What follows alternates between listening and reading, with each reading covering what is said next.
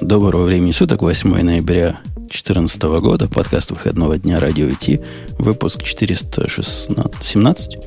17. 17. А в прошлом же был вроде 415. Чего это мы через раз? Откуда я знаю, Нет, что вы делали был через 416, раз? все правильно, все по порядочку. Да. Как-то у вас прошлый выпуск не запомнился, видимо. В- в- в- Зарубка осталась на мозгу, а номер ушел. Значит, 417 получается, какой код я даже и спрашивать не буду. Expectation failed. Это, видимо, относится к тому, что никто так и не пришел к нам в гости. К тому, что и Бобук не пришел, это самый главный expectation failed. Это фейл. Да, Это это, просто- фейл. Ксюша задание, и вы можете, дорогие слушатели, помогать, как она будет Бобука называть в следующий раз каким-то таким способом, чтобы он каждый раз аж передергивался, но не от гнева, а от стыда. И слезы, чтобы капали, на, такие суровые, скупые мужские слезы капали И на поэма его, на копье. на его копье, да. Ксюша, думай, думай. Господи. Так э, в чат пусть думает. Что ж, пусть Ты, предложит. я тебе рассказывал уже, как руководить проектом. Ты, пожалуйста, можешь делегировать как хочешь, но я тебе делегировал, поэтому с тебя спрошу в следующий раз. А, пока. Ужасно. Я не подписывалась на такие договоры проектами. И в ответ слушателю, даже нескольких слушателей, которые спрашивают, где API, где мощный API, у нас, конечно, есть ответ. Это шоу создано при поддержке Digital Ocean. Digital Ocean – провайдер доступного облачного хостинга. Всего за 55 секунд и 5 долларов в месяц вы можете создать свой облачный сервер в одном из дата-центров, расположенных в Нью-Йорке, Сан-Франциско, Амстердаме и Сингапуре, и управлять им с помощью простой, интуитивно понятной панели управления или воспользоваться мощным API. Начните прямо сейчас. Введите промокод Ти при регистрации и получите 10 долларов бонуса на аккаунт. Грей, ты видишь чатик? Там спрашивает Рауч, делился рекомендатель истории успешного или неуспешного с вами сотрудничества. Он бы нас бы уже погнал этими самыми, да, если бы был неуспешно. Ну, в общем, да, за, за полгода он бы точно подумал, что это было бы неуспешно. А так даже на вечеринку пригласили. Правда, мы до нее не дошли. А, но вообще э, есть это в планах собрать не только у этого рекламодателя историю успешного с нами сотрудничества. Будет. И, и вот такими идиотскими баблами там внизу сайта расположить.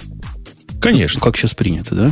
Да. У оптимизаторов. Я понял. Ну, что нам, что мы лучше, что ли? Две темы на сегодняшний день конкурируют за то, чтобы стать первыми. И я даже не знаю, какую из них выбрать. Во-первых, у нас есть Amazon, который в космос пошел практически. А во-вторых, есть IntelliJ IDEA, которая уже здесь. Ксюшенька, заинька, тебе как прекрасной четвертине. Какая ближе и важнее? Ну, давайте по порядочку начнем. Первая тема у нас про Amazon. А, Amazon выпустила что-то цилиндрическое и для вашей гостиной.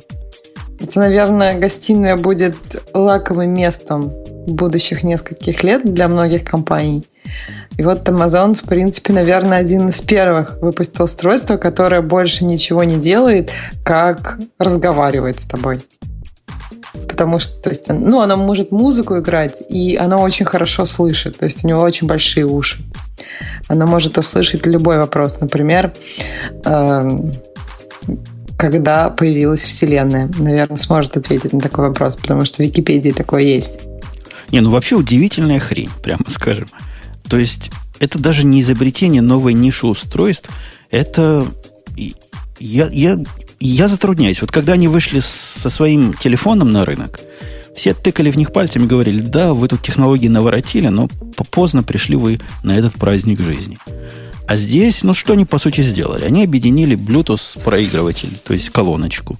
Объединили Siri, который у них называется Алеха. Алеха. Серега, Алеха. Не, мне кажется, что ну, это же просто Android-телефон, засунутый в круглую цилиндрическую эм, штуку и с большой колонкой. То есть, по сути, это вот оно. Просто телефон, который хорошо слышит, и телефон, который громко отвечает. Но самое главное, я так догадываюсь, я, конечно, не маркетолог, я передам передам микрофон маркетолога, но, по-моему, эта штука еще менее э, очевидный способ, еще менее многообещающий, еще менее обещающий способ загонять пользователя в свою экосистему при помощи голосовой покупки. Там рассказывается о каком case. Например, идешь ты в ванну, Ксюша. Угу. Пошла чистить зубы. Да. Достаешь, опаньки, там муж не закрыл тюбик, он высох, и ты прямо из ванны орешь. Ну, вместо того, чтобы прорать, как все женщины, козлина, закрой, блин, тюбик. А ты говоришь, Алеха, купи ко мне новой зубной пасты. И Алеха раз, раз, раз, опаньки. А что, если у меня муж закрывает тюбик, и все, мне этот Алеха не нужна? И аккуратно закрывает дверь в ванную после того, как не закрыл тюбик, если что. Таких мужей не бывает. Прикинь, Бывает, докричаться из закрытой ванной. Если правильно справиться с первым выбором, то уже никакая Алеха не нужна. То есть ты не, не, не целевая аудитория вот такого устройства. Ты нам уже так кажется, орала что... в свое время, что уже Алеха тебе не нужна. А почему ты не закрываешь тюбик? Я еще и шкафчики не закрываю, и ножи на место не кладу, и в посудомоечную машину не тем боком тарелки вставляю. Кошмар. Судомой. Как, как их можно вставить не тем боком? Да ну, можно, все должно быть да. по порядочку. Я представляю, как можно. Очень легко. Я представляю, как с... нелегко. С теми, кто представляет, как это очень легко. Нет, ну это просто не так Слушайте, мы правда про IT еще? Э, в общем, мне кажется, что телефон был достаточно дорогой. Штука за 99 долларов, она, в принципе, годится как не очень дорогой подарок. 199. Нет, 99 долларов для прайма, для, для тех, у кого прайм. А прайм сейчас ну, довольно у многих. Один на семью, по крайней мере, есть. Ну, поэтому, если у тебя есть прайм, то 99 долларов для такой штуки не так уж, в принципе, не такая большая цена. Тем более очень много праздников впереди. И, в принципе, если они сделают этой штуковине достаточную рекламу, то, может быть, люди ее купят. И дальше будет зависеть от того, насколько она хорошо сделана. Если она действительно очень хорошо слышит, и можно с ней легко вести беседы, то не исключено, что она может занять какое-то свое место на кухне, в гостиной или еще где-то. Но айтишникам я не понимаю, зачем нужен такой девайс. Если честно. Я вообще не понимаю, кому нужен этот девайс. Ладно, давайте уберем из него вот эту дополнительную функцию, что она умеет играть музыку поскольку не для этого сделано, чтобы музыку Ну почему играть. нет? У него эти хорошие, то есть по спецификациям у него достаточно хорошие ну, колоночки, которые вполне себе неплохо играют музыку. То есть это намного лучше, чем играть ее, я так понимаю, с ноута и с телефона. Ну, то есть таких бытовых IT-устройств. У меня совершенно фантастическая колоночка маленькая есть. Причем дорогой вариант, дешевый еще дешевле стоит, по-моему, 40 долларов, а я купил дорогой за 50 э, такая тоже кругленькая, ну, она известная, типа понтовая колоночка, я ее случайно купил и играет просто замечательно, при этом она со мной не разговаривает, и самое главное, она меня не подслушивает. Я не хочу, чтобы колонка меня слушала. Может, я параноик, но не хочу, чтобы... Она мне, чтобы музыку играть. Давайте уберем музыку из этого выражения. А ты из... разговариваешь со своим телефоном? С телефоном я изредка разговариваю. Еще реже я разговариваю с автомобилем. Но... С автомобилем это вообще ужасно. Меня а, просто... А это... с другими автомобилями? С другими да. автомобилями мой сам автомобиль общается. Они там как-то да, автомобили... То есть он сам на них кричит, козел, куда ты едешь, да? Без Когда... тебя. Apple же сломала Bluetooth соединение с автомобилем. И нужно было... У меня это выражалось так, что мне нужно каждый день, каждый раз его, ее парить, если я сажусь в машину. То есть она забывала, что это телефон уже сконнекчен. А, я а больше тогда... не забывает, потому что у меня пятый тоже забывал. Я думал, что это моя машина сломанная. Нет, я тоже думала какое-то время, что у меня машина сломалась. Но просто думала, как бы у меня машина сломалась, если обновил телефон. Нет, они починили это в 8.1. То есть okay. 8.1, когда я поставила, у меня перестал забывать. Ах, видели бы вы, вот просто в тему, Ксюша, как ты вспомнила. Я не собирался об этом рассказывать. Но видели ли бы вы, как вчера я боролся с интеллектом вот этим искусственным? Я ехал в пробке. И что-то меня, вот это как раз мысль, которую ты вот сейчас высказал, подтвердила. У меня было предположение, вдруг в самом деле 8.1 все починило. Да и угу. думаю, спарю. Еду в пробке, Google безрадостно говорит, вся дорога красная, ехать тебе, дружище, полтора часа своих несчастных 35 миль. И я же нажимаю кнопку, она говорит, скажите голосовую команду, дорогой. Я ей говорю, Bluetooth. Она говорит, а, поняла. Что будем делать? Я говорю, запарим. Она говорит, нет, не в силах. Пока машина движется, парить не буду. Да, и вот она тут, не может и во вот движения? Тут, и вот тут, не, она меня хранит. И тут началась борьба человека и интеллекта. То есть я вижу сейчас, значит, движение совсем остановится. Надо успеть нажать кнопку, чтобы дойти до этого pair. До того момента, пока еще не начнут все двигаться.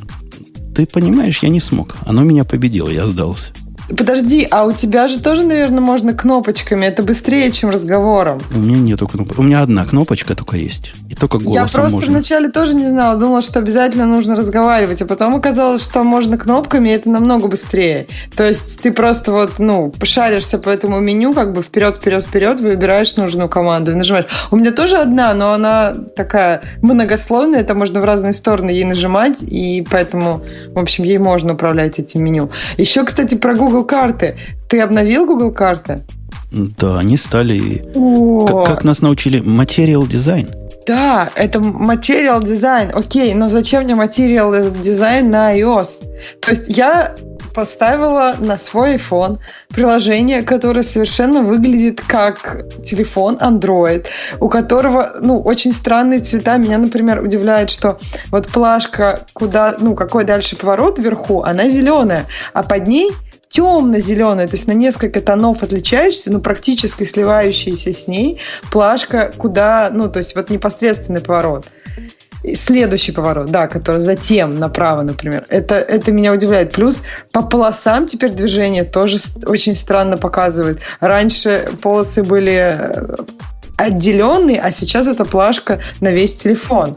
И там ну, совершенно не так наглядно, как раньше было. Ну, то есть много изменений, и ни одно из них к лучшему. Если в Landscape повернуть, то там вот это вот поле адреса, оно не растягивается на весь телефон. То есть если, например, у тебя длинный адрес, и ты хотел его посмотреть в перевернутом виде, это тебе не поможет, потому что адрес теперь всегда одинаковой длины. То есть я совершенно не поняла всех этих изменений, которые сделали хуже. Я первый раз, наверное, в жизни сильно пожалела, что я обновилась. Думаю, зачем я это сделала? Было так хорошо. Придется, видимо, на Apple карта переезжать. Возвращаясь к нашему устройству, оно само еще, кроме того, что может как Siri быть, и ты можешь вот купить тюбик, оно еще будет стендалон проигрыватель для разных музыкальных сервисов. Обещают пока Amazon Music, Prime Music, Heard Radio, но и это... TuneIn. TuneIn это круто, смотри. У меня Audible. TuneIn везде, да. А Audible амазоновский, оно разве не проигрывает? Он достаточно хороший, насколько я понимаю. Э, это где книжки, в смысле? Нет, это ауди... А, кстати, может быть, да, там нет музыки, да, только там только книжки сейчас. Э, вот такое вот устройство. Да, действительно, такой телефон, засунутый в эту штуку, который не умеет звонить, но умеет делать все остальное. Видимо, там специально заточенный Android будет. Грей, скажи, вот с точки зрения маркетологов, это настолько же безумно, как, как выглядит? Или мы что-то с Клюшей вообще не понимаем? Ну, я, честно говоря, и так, и я так, правда, бегло посмотрел на это устройство, и ну, я не понимаю, почему это нужно делать устройство. Когда в кармане Отдельно. есть телефон для этого. А, ну, ну, когда если проигрывать карма... музыку, то это, наверное, телефон все-таки не отвечает ну, если только колоночку, да, к нему купить. Ну, может быть, да. Ну, просто э, там это попытка почему-то аппаратным способом угнаться за тем, что остальные сделали в софте. Потому что, например, можно вот сейчас к Nexus 9 обратиться со словами «Окей, Google», и он на тебя среагирует. А, по идее, к Siri, по-моему, что же, да, можно сказать «Окей, Siri» или что-то еще? Ну, надо включить в режим, чтобы она тебя все время подслушивала. Ну, все, не, но все равно это можно его включить, и она тебя будет все время, типа, потом на тебя реагировать. Да, да. Что-то это вот. надо сказать будет. Ну да, а отдельное устройство, ну, это же его еще купить надо. Ну, То есть, э, говорит, вот это вот, собственно, главная долларов. его штука э, Voice Assistant, она как бы, э, ну, ну, как бы, а зачем? зачем? И я даже больше добавлю. У них же уже есть одно устройство, которое могло бы, в принципе, все это делать. И прокинь... А, Я нет, про не прокинул. Нет, про вот этот, который к телевизору, да? У них два есть, которые телевизор. Один хороший, один плохой. Который стик, он плохой. А который за 99 долларов Fire TV, он Ага. хороший. Во-во-во. Он умеет Вот я тоже подумала, что почему не Fire TV это делает, почему отдельное устройство. Непо- непонятно. Видимо, другой отдел этим занимается. И, видимо, он выкатил вот такое футуристическое. Но она выглядит почти так же странно, как э, Mac в, в виде урны. Mac Pro, да. Да, ну вот тоже захотели. Не, ну она потому что мы выглядит. можем. То есть она ее не противно, ну, на нее не противно смотреть. То есть, в принципе, нам, мне кажется, будет приятно смотреться в интерьере. Просто я, возможно, в силу там профессиональной деформации не вижу вокруг себя много людей, которые болтают с телефонами или с э, там какими-то другими устройствами. Мне кажется, что все-таки эти технологии голосовых помощников пока хуже, чем ну, то есть они очень сильно не дотягивают до беседы даже с ребенком. Даже его Поэтому- секретарши. Не, ну секретарши, то, есть с еще человеком они много пока, других всяких достоинств. они пока еще не, ну, то есть даже близко не конкурируют. Мне кажется, даже они, ну, хуже ребенка. То есть ребенок может что-то спросить, что ему непонятно. То есть он свои модели э, семантически строит, видимо, более эффективно, чем вот штуки, которые пытаются выдавать себя за голосовых помощников. Э, да. Несмотря на то, что, по-моему, Gizmodo назвала этот продукт самым перспективным и наиболее важным для Амазона продукта за последние годы, как-то ведущие этого подкаста сомневаются. А что Гизмода там отметила такого замечательного? Я не... Ну вот, наконец-то у вас появится настоящий помощник, настоящая секретарша, только без всяких других плюсов, которая стоит и готова ко всему, понимаешь, всегда. К чему? Чтобы ко прочитать всему. тебе Википедию? И в том числе. А что еще? А, ну музыку включить. И никаких, и никаких исков за, за приставание, никаких исков за неправильные вопросы. Стоит себе и работает. Так она Просто- круглая, какие приставания к ней? Ну, разные вкусы бывают. Кроме вот этого, Mac Pro, он смешнее. кроме этого устройства, ам- частично как бы про Amazon можно продолжить тему. Но на самом деле это не Amazon, потому что он больше не Amazon. Оба, причем сравнивают с Стартреком. И вот то, о чем мы говорили, и вот это новое. У них был такой Guru, который не помню, как зовут. Он там, значит, раньше работал, работал, а потом он создал себе под стартап OnBeep. И этот стартап выпустил или выпускает, ну, еще одну штуку из, э, из фантастических фильмов. По-моему, мы ее как-то уже ругали. Не. По-моему, ругали.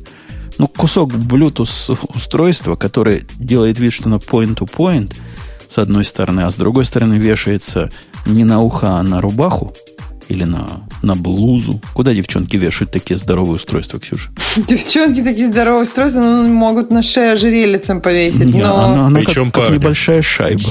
Так на одежду, мне кажется, она будет сильно оттягивать. Ну, то есть, как если ты на блузу это повесил, то как, как оно? На пиджак. Можно на пиджак. Ну, оно, кстати говоря, может выглядеть очень ничего, так если блуза оттягивается под весом. Мне кажется, что... Так я не понимаю, зачем? Что оно делает? А эта идея интересная, кстати. Вот зря. Зря ты. Вешаешь ты себе на пиджак, на костюм вот эту штуку. Она, конечно, сразу твой презентабельный вид портит, но ты становишься как, почти как инопланетянин. И нажатием одной кнопки ты можешь сразу попасть в групповой чат голосовой, где все вот такие из твоей компании, которые такими устройствами завешены. То бишь не надо никому дозваниваться, ничего. Одна кнопку нажал, и начинаешь давать руководящие указания. Это для каких-то, мне кажется, секретных агентов. Или для чего это вот?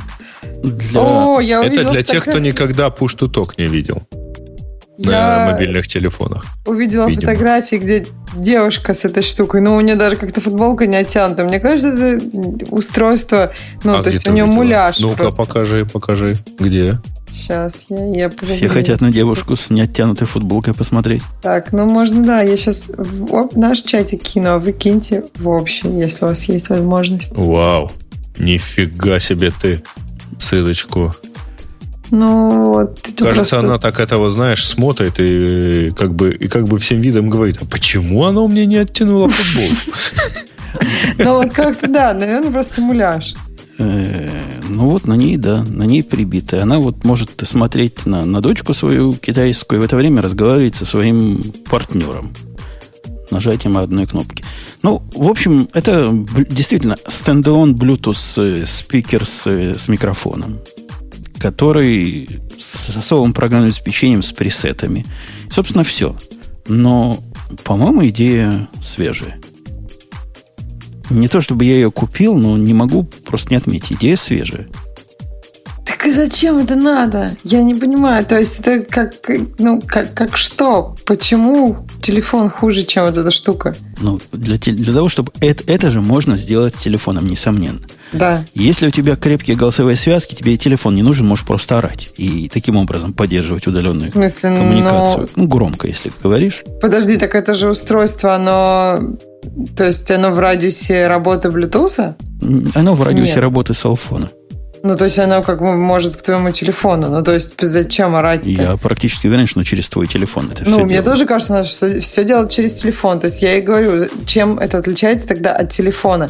То есть зачем мне иметь нет, э, там есть подобное объяснение. Почему? Потому что это устройство позволяет не э, брать в руки телефон, запускать там мессенджерный app и так далее, а сразу вот через это устройство куда надо и все такое прочее сразу попадаешь в общий голосовой чат.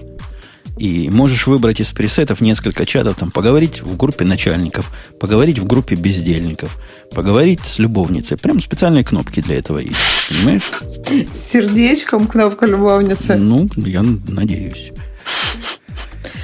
Короче, короче, я одобряю. Такой я себе, конечно, не куплю, поскольку вещь абсолютно бесполезная для меня, но за смелость автору просто плюс один. А ты видишь вообще, что, ну, как, что устройство найдет себе людей э, для, ну, чтобы, которые будут его использовать. Я вот просто с трудом представляю, что ходят люди такие с этими кругляшками и переговариваются.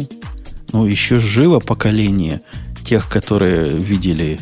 Это в чем было? В каких Стартрек вроде Star Trek, как. которые Стартрек видели. Там Шелдона я могу себе представить с этим устройством. Леонардо могу представить. Больше никого не могу. А вот этих могу. Может, на Пенни тоже наденут. Ну, ну. В общем, как-то мне с трудом представляется. Я мне кажется, может быть, действительно это какая-то моя тенденция. Наоборот, мне кажется, хорошо иногда отложить телефон и побыть какое-то время не законнекченным. Да и вообще с этой штуки даже Твиттер не почитать, все равно телефон придется доставать. В общем... Зачем такая штука нужна, чтобы по работе общаться и Твиттер при этом читать нельзя будет? Безобразие. Вообще какой-то кошмар поближе к работе, потому что на IntelliJ IDEA, ну кто для развлечения IntelliJ IDEA пользуется? Это Я? унылая и гнусная работа. Как? Нет, Нет, это изучение. Для меня это, да, для меня это процесс познания, веселый и интересный. Для и тех, кто последние несколько месяцев был, э, ну, не в танке, но на 13 ID и не пробовал многочисленные беты, альфы и пререлизы 14, наверное, выход новой 14 это, это вау. Это круто, и она вышла, собственно, об этом, об этом новость. По-моему, это первый раз, когда идея вышла по новой ценовой модели. Я ничего не путаю, Ксюшенька. А я вот не знаю, какая у них ценовая модель. Теперь ну, придется ран... Нет, раньше ты заносил за, за новую версию. То есть каждая версия это была программа, которую ты покупал. Угу. А теперь программу ты не покупаешь, а покупаешь подписку. Mm. И в рамках этой подписки с этим ключиком который, к сожалению, это просто какой-то косяк у них. Может, это потому, что первый раз, я не знаю. Но мой ключик я не смог продлить, а надо было новый сгенерировать и везде его повводить. То есть старый они ключик не продлевают, новый выдают. Ты можешь обновляться на все. Ну, понятно, что они тоже не дураки. То есть этого всего хватит на одну версию. Как и раньше хватало на одну версию твои 99 долларов персонального обновления, так и сейчас хватит эти 99 долларов на одну версию. То бишь, то, что было де-факто, они теперь признали де-юре. Да, у них модель, модель по подписке, да, они этого не стесняются, в общем, правильно делают. Молодцы. Хм. Не, ну да, мне кажется, подписка логична для такого типа приложений. Нам подсказывают, что так всегда было. Да не было так всегда. Я всегда покупал новую версию. Потому что не подписку я покупал, а покупал новую версию. Каждый раз. Там 13 идея, это была новая версия, за которую надо было обновление, надо было платить. Теперь не так. Так, а сейчас у тебя тоже получилось, что ты купил просто новый ключ. Ну, я купил Это новый ключ, который мне... по-другому Да, просто? называется по-другому. Он подписку называет теперь подпиской, да. А раньше это было лукаво. Типа, обновитесь на новую версию, заплатите нам еще. Мгм. У меня просто пока комьюнити Edition я не, ну, то есть не делаю ничего для работы, поэтому у меня... А в Community Edition, по-моему, даже питона нормального нет. Я, я не знаю, не проверяла. То есть я пользуюсь Java, Java с Java там все хорошо. Я так понимаю, что... Вот мне даже, наверное, интересно, какие фичи есть в платной версии, которые нет в Edition. Интеграция со спрингом, например, я уверен. А. У тебя там достойно Ну да, мне Enterprise фичи не нужны. Ну, это логично, Так кстати. Spring уже не. Enterprise. Это тоже луковое такое название, что значит Enterprise Features. Spring это уже общее место. Это просто урезание некой функциональности всего того, что над э, Java SE. То бишь, Мгм. это ID для Java SE, которая действительно достойна, и в этом смысле комьюнити версия бесплатная. И да, хорошо, молодцы, красавцы. В 14 много чего нового появилось. Они, если пойти по списку того, что, о чем их блог на Хабре рассказывает, первым делом они декомпилятор. Вот это меня пугает. Радует. А как это так? То есть нельзя же декомпилить приложение. То есть ты берешь любой, э, ну, любой код и смотришь его исходный код. Ну, как исходный. До какой-то степени. Ну, Java-классы можно скомпи- откомпилировать обратно в, то, в их оригинальное представление. Ну, да. А в, собственно, в чем? В чем вопрос-то? Ну, вопрос в том, Берешь, что... берешь ты какую-то библиотеку, которая, например, не дает текстов. Бывают такие. Или, например, как-то тексты так криво дает, что вместо того, чтобы их прикручивать ко всему, тебе проще на это забить. Вот теперь Ну, просто смотри, у помощь. тебя есть C-код, например, какой-нибудь, и у тебя есть просто бинарник. Чтобы там из этого бинарника получить, ну, код, декомпилировать его, то есть э, ты, конечно, можешь теоретически это сделать, но если там он стрипнутый, то это вообще сложно. И, ну, это нелегально, в общем-то, смотреть код, если тебе его не предоставляют. Да почему? Это часть, как правильно подсказывает А. Ефимов, что это фронтенд к Java, к JavaPu.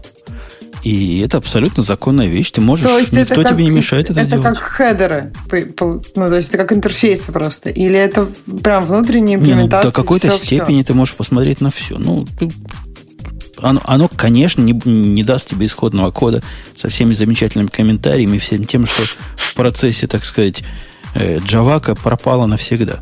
Но даст что-то, которое лучше, чем ничего. И, в общем, я бы не стал это вот так, вот такая важность, такое вот прямо вау. Ну, хорошо, да, иногда Я так полезно. понимаю, что раньше плагинами делалось, потому что там как раз написано, что теперь нет необходимости устанавливать дополнительные плагины. У, То есть это у меня, да, было у меня такое возможно. всегда было. Я не помню даже с какой версии. Я не помню, что я для этого поставил, но теперь часть. Продвинутый отладчик, который вот из того, что сразу в глаза бросается, это как они показывают э, значение переменных в редакторе в виде такого серенького, серенького комментария. Когда ты А по строчкам ходишь, показывают? Какие картиночки. Ну вот, например, в iOS ты можешь посмотреть прямо, ну, как картиночка выглядит. То есть, если у тебя там, не знаю, вот в UI, ну, то есть, если у тебя есть объект картинки, ну, то есть UI image, view с картинкой, ты можешь посмотреть, и тебе покажется картинка. Самое близкое к картинкам, что я видел в IntelliJ IDEA, это когда ты CSS смотришь, и там у Мгм. тебя есть цвет, он сбоку показывает, Мгм. код в цвет переводит.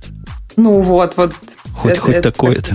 Да, Хоть это. да, то есть в iOS и цвет показывает. Ну, то есть все, э, как бы, все, что мо- можно посмотреть, все, оно, все отладчик пытается показать тебе. И это, ну, мне на самом деле казалось, что это будет более полезно, когда этого не было. Но по факту получается, что я даже не помню, когда я это использовала, потому что все равно я в итоге ухожу в текстовый отладчик, и там смотрю значение переменной, и мне, в общем, если это валидный адрес, то мне этого достаточно обычно. Ну, здесь это полезно. Можно так быстренько глянуть на... Когда по строчкам ходишь, и вот, вот примерно, да, так я ожидал. Вот примерно такое там и должно быть. Так а это раньше просто показывалось внизу где-то в окне, просто оно... Ну, и, и раньше было вообще... в дебагинге такое окно, в котором можно было все переменные увидеть, а теперь оно прямо inline делает. Угу. Ну, это красавцы. Я такого в других системах не видел. Это интересная задумка, интересная идея, хотя... В Xcode это есть. То есть, и, ну, в смысле, вот ты можешь inline, навести inline... одновременно. Нет, навести, навести-то и здесь ты тоже можешь. Здесь и наводить не надо. Ты по шагам ходишь, и он тебе комментарий добавляет к строке. А, вот, я увидела, как это выглядит. Ну, прикольно. Ну, да. Прикольно. Как, как не у всех, молодцы, красавцы. Ну да, Ш... такого я не видела, чтобы прям комментарием это было.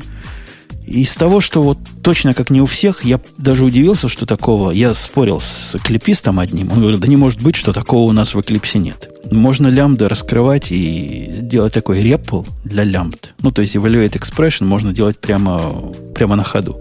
Засовываешь лямбду, он тебе просчитывает, и результат тут же выдает.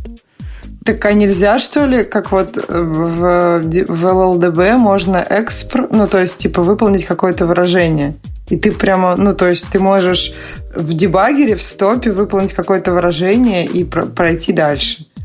Э, нет, здесь речь о другом. Здесь не о том, что ты в дебагере выполняешь, а в том, что ты не выполняешь произвольное выражение, которое, конечно, должно быть в контексте выполнения. Раньше можно было туда засунуть любое выражение. Там x плюс y и посмотришь, угу. чему равно, если x и y выше определены. Угу. Но с раскручиванием лямбд и стримов это не работало. И, насколько я понимаю, это не работает нигде. В Eclipse это тоже пока не работает. А у этих можно засунуть туда честную лямбду, посмотреть, что получится. Это, это достойно. Это прикольно. Это даже больше, чем прикольно. Дело в том, что средства отладки лямбд во всех современных Java ID, они отсутствуют практически. Так ты, вот смотри, ты что хочешь сделать? Ты хочешь э, не, не какое-то изменение сделать в дебаггере, то есть у тебя есть какие-то две переменные, допустим, три, x, y, z, и у тебя ты можешь, ты делаешь не z равно там x плюс y, или там x, лямбда от x, там лямбда от y, а ты делаешь просто, и, ну, то есть какое-то выражение, ни к чему его не приравниваешь, и никакого изменения в программе не делаешь. Ну вот смотри, у тебя есть программа, которая такая с функциональным угу. душком, которая выглядит как стрим, и в нем куча функциональных выражений. Фильтр, угу. map, flat map, там, угу. не знаю, map, reduce, что-нибудь такое. Ты на нее глядишь, так, в принципе, понятно, что оно делает. Но вот сколько оно вернет, не ясно. А если оно все вернет не то, что надо, то почему не то, что надо? Вот вопрос вопросов, поскольку отлаживать лямбды, заходить в лямбды, отлаживать ее по шагам, я не, не умею. А идея тоже не умеет. Посему ты можешь взять кусок этой лямбды, этого стриминг выражения, вставить себе в Evaluate Expression и посмотреть, что каждый шаг тебе вернуло и чего ты ожидала в этот момент получить. Ну да, я вижу, тут понятно, в общем. А раньше нельзя было, да, такое сделать? То есть это, по сути, выполнение какой-то команды. В, ну... Не просто команда, а раскручивание типа новой Java 8 фичи просто на лету и помощь нашей реальной тяжелой разработческой жизни. Молодцы, красавцы. Я этим уже пользовался несколько раз. Сказано, что у них еще э, показывает в дебаге, какие объекты ссылаются вот на ваш конкретный э, объект, referring objects. Ну да, полезно. Особенно, когда ты пытаешься memory leaks определить. В смысле, а с garbage коллектором memory лики цикличные ты имеешь в виду? Ну, что значит цикличные? У тебя ну, есть как... референс, о котором ты забыл да. 33 года назад. И чешешь репу, почему, собственно, вот этот объект растет, растет, а, растет, и живет, память жрет. В смысле, почему его никто не, ну, не заколлектил, garbage collector? Ну да, ну да. Например, вот это такой простой use case. Теперь можешь увидеть, а, вот же тут же я ж, я ж на него ссылку... Ай, идиотина я. Думаешь, Разнанул. Бэкспейсы теперь стали умными. Собственно, даже странно, почему раньше они были тупыми. Раньше бэкспейсы вообще никак не относились к форматированию. Делал бэкспейс, и у тебя, ну, ну, просто как будто бы тупой редактор. Но мы же в, в IDE. Она же, кроме того, IDE, то есть должно табы сохранять, должно понимать, собственно, структуру, должно понимать, как, что ты имел в виду.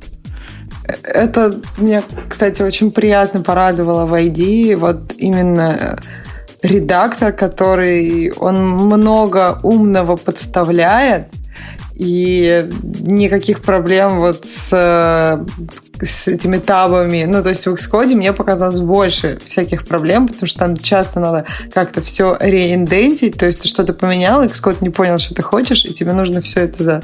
Ну, реиндентить одной кнопкой, конечно, но все равно. А тут вам само все понимает. Единственное, что мне не нравится, вот, кстати, я хотела спросить, то есть это может быть потом как-то понравится. То есть когда ты эм, пишешь что-то, он тебе автоматически добавляет модуль, в котором эм, есть то, что ты написал. Правильно? То есть, но он никак же об этом не говорит. То есть у тебя потом вверху какие-то, какое-то количество импортов. И если ты стер уже это использование, он не стирает этот импорт. Ну, вообще у меня стирает. Во-первых, это конфигурируется. Ты можешь автоимпорт этот отключить, кедрение ага. фен, если он Окей, тебе мешает. Хорошо. Во-вторых, удаление э, всех ссылок, которые разрушают вот эти все его автоимпорты, у меня приводит к тому, что и автоимпорты пропадают. У меня точно не пропадают. То есть я начинаю что-то писать, то есть я, допустим, выбрала какой-то неправильный класс, ну, неправильный класс из автокомплита, он мне добавляет модуль, я стираю этот класс, пишу правильный, а модуль старый так и висит там. И потом я, ну, просто уже вижу во время комита, ну, то есть перед комитом, что у меня там что-то добавилось, убираю это. Это как бы небольшая проблема. Просто, ну, мне не хочется, чтобы что-то делалось, что мне не надо, и, и чтобы потом от этого нужно было избавляться. В этом смысл ID. Оно делает то, что то, что она считает нужным. Нет, она должна делать то, что мне нужно. И часто она угадывает. То есть в этом же задача. Крэч файлсы появились. То бишь это, это как э, в Sublime. Ты можешь открыть вкладочку, можешь там чего-то писать, оно это все где-то сохранит, но на самом деле никак не ассоциировано ни с каким реальным файлом. Ну, мистики не бывает, где-то файл есть. Но файл это не часть твоего проекта, это просто такой временный файл, который что-то написала, там сохранила, вот там, и, и хорошо. Такой скретч, понимаешь? Мне кажется, это, а я для этого обычно другими. Ну, то есть я куда-нибудь скопирую в какое-нибудь третье место и потом оттуда возьму. Ну, может быть, удобнее, да, это будет Кон- Конечно, я, я, я для этого всегда открываю таб в Sublime и туда засовываю. Ну, да, куда-нибудь. А теперь это можно прямо здесь рядом держать, что приятно. Да, наверное, в этом есть. Приятно и красиво. Там много еще чего хорошего. Ну, про все мы не, проск... не прорассказываем. У них упростилось множественное выделение, то есть multiple selection, которая э, недавняя относительно функция. Копирование кода в HTML RTF. Ух ты, я такого даже не знал. То есть ты выделяешь код, и он сохраняется со внешним видом, с цветами, со всеми делами. Это Можно меня убивает. сделать. По-моему, в Макаси же так по умолчанию теперь из всего. Не, я тебе расскажу, как было раньше. Раньше в macOS, когда ты брала код, например, uh-huh. из Eclipse и вставляла в Messages, uh-huh. он сохранял всю свою красоту нечеловеческую. Uh-huh. Теперь же Messages улучшили. И теперь все форматирование, все это rich selection и rich paste теряется. Uh-huh. Просто голый текст остается. Но раньше ты не могла из ID взять и скопировать. То есть ты могла скопировать, но это был голый текст. Теперь, если ты из новой ID в старый iMessages скопируешь, то в теории у тебя все должно быть красиво, как будто бы ты из Eclipse это сделал. Но поскольку Messages теперь это не умеет делать, поэтому, поэтому будет все равно некрасиво. Я, если честно, когда у меня из терминальчика начало копироваться вот с сохранением цвета, бэкграунда, цвета текста и всего остального, меня это очень, а, очень а это радует. только из терминала. Из iTerm так не делалось, по-моему, да? Я не помню про термин. Из терминала так делается, и приходится там какие-то дополнительные кнопочки нажимать, чтобы оно забывало все это. Я, если честно, не понимаю, зачем из терминала... Ну, то есть в терминале вряд ли есть какие-нибудь там шрифты, которые тебе хотелось бы куда-то перенести. Из терминала это просто текст. Зачем там копировать цвет бэкграунда? Ну, не скажи. Ты себе любовно настроила разноцветное там все. И хочешь этим всем красивым поделиться с коллегой как у тебя там промпт разукрашен, понимаешь, как у тебя когда... Ну, я сделал скриншот, если хочу показать, как это... А, как вот, это а вот а он захочет скопировать к себе какие-то... Набирать будет как дурак руками В смысле, все это. Что, что он хочет скопировать? Я ему вышлю конфиг. Не, Просто. вот ты ему послала строчки какие-то. Их же удобнее текстом посылать. А если этот текст раскрашен, ты еще гордость почувствуешь.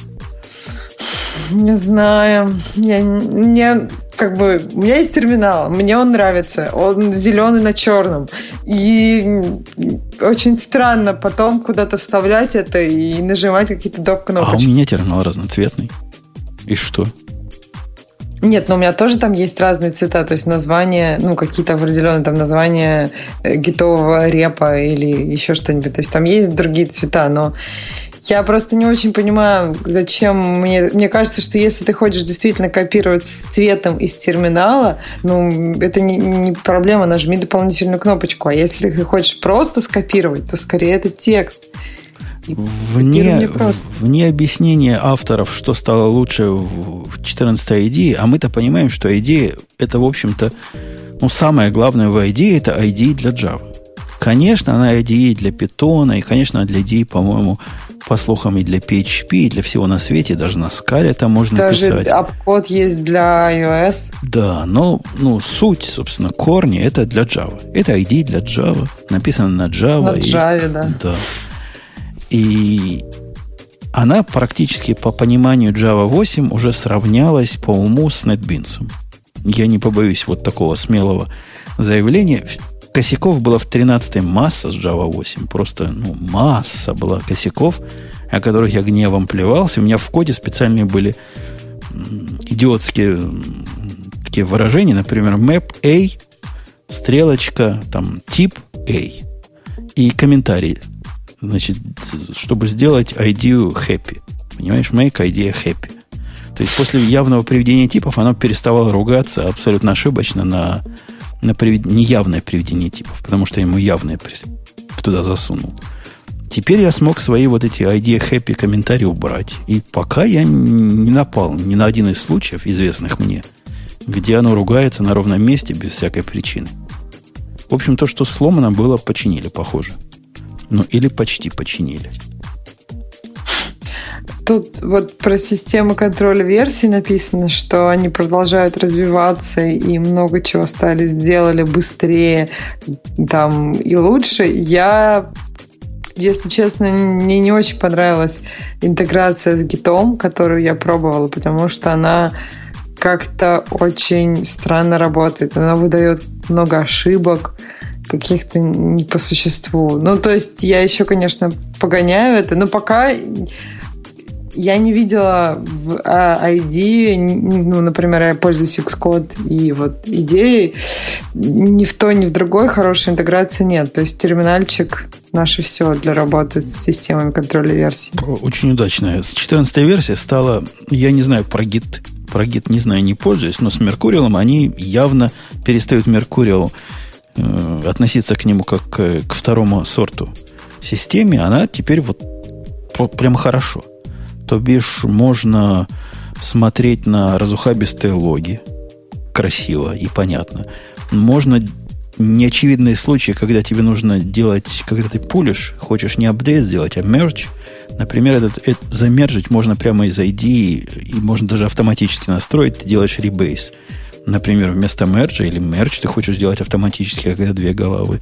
Все это раньше, по-моему, в 13 еще это было как-то сложнее с этим совсем. Теперь стало, ну, мне редко, когда надо выходить из ID для того, чтобы делать даже нетривиальные вещи с Меркурием. Это им большое человеческое спасибо. Может быть, я, да, что-то не то делаю. Если у тебя так все хорошо работает с Меркурием, и с гитом не так плохо. Но, может быть, все-таки сравнение скорости работы из терминала и вот рисование их разухабистых деревьев как-то меня немножко... Одна вещь меня расстраивает в идее, это то, что я даже про это тикет писал, и даже по своим контактам отстукивал, и даже в Твиттер жаловался – при запуске на всех моих компьютерах на Yosemite, которые новая ID в базовой поставке, то бишь она предполагает, что у тебя есть Java 6 где-то, и все отрисовывает через Java 6. Сама ID, все свое. У меня экраны мигают. Время от времени подмигивают. Очень противно, невыносимо противно. Проблема эта решается пере, пере, переходом на Java больше, чем 6. Но я на 8 перешел, стало все хорошо. При этом фонты в неретиновских дисплеях выглядят как-то не то, что уж совсем отвратно. Вот если сравнить отвратность вида фонтов э, на Java 8 на неретине с подмигиванием, я предпочту фонты, проблему фонтов. Но хотелось бы без компромиссов. Ну, так а, а как ты перешел на Java 8? Просто в плесте поправил? Ну да, ну да. Ну, как все. А нормально, она хорошо работает, да, Java 8? Как тебе сказать, чтобы не обидеть? На компьютере, где только одна карта видео, вопросов угу. нет.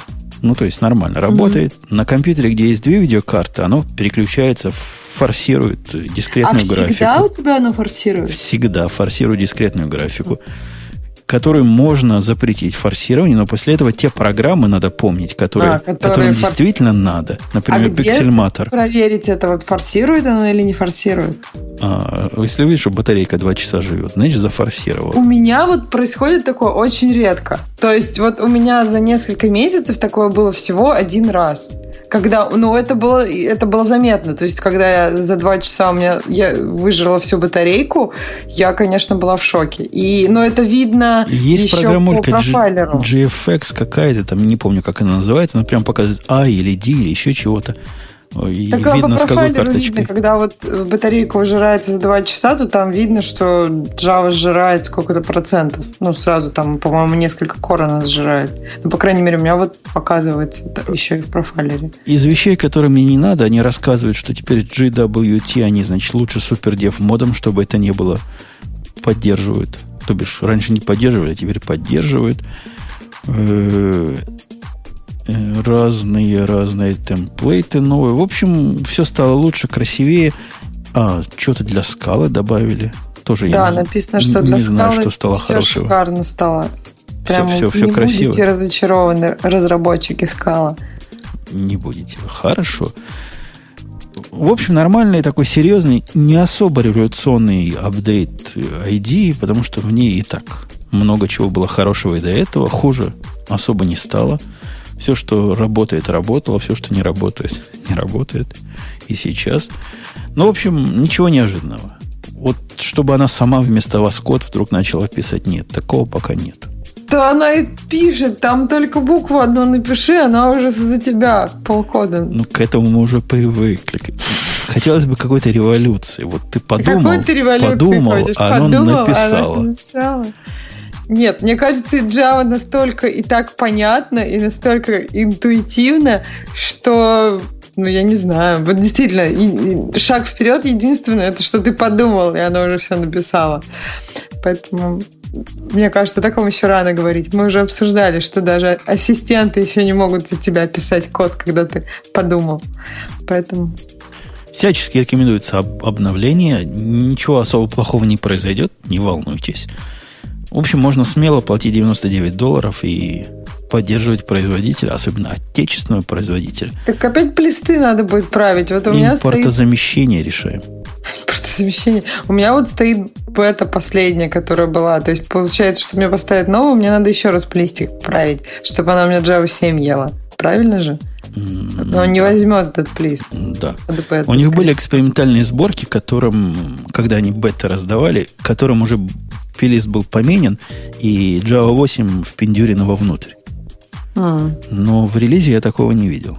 Так у меня Java 7, у меня уже стоит Java 7, я не хочу другие Java. А, как, какой, каким надо быть тормозом, чтобы в 2014 году в конце этого 2014 года Java 7 пользоваться? Мне Java 7 поставило некое приложение, которое мне нужно для работы. Оно другое.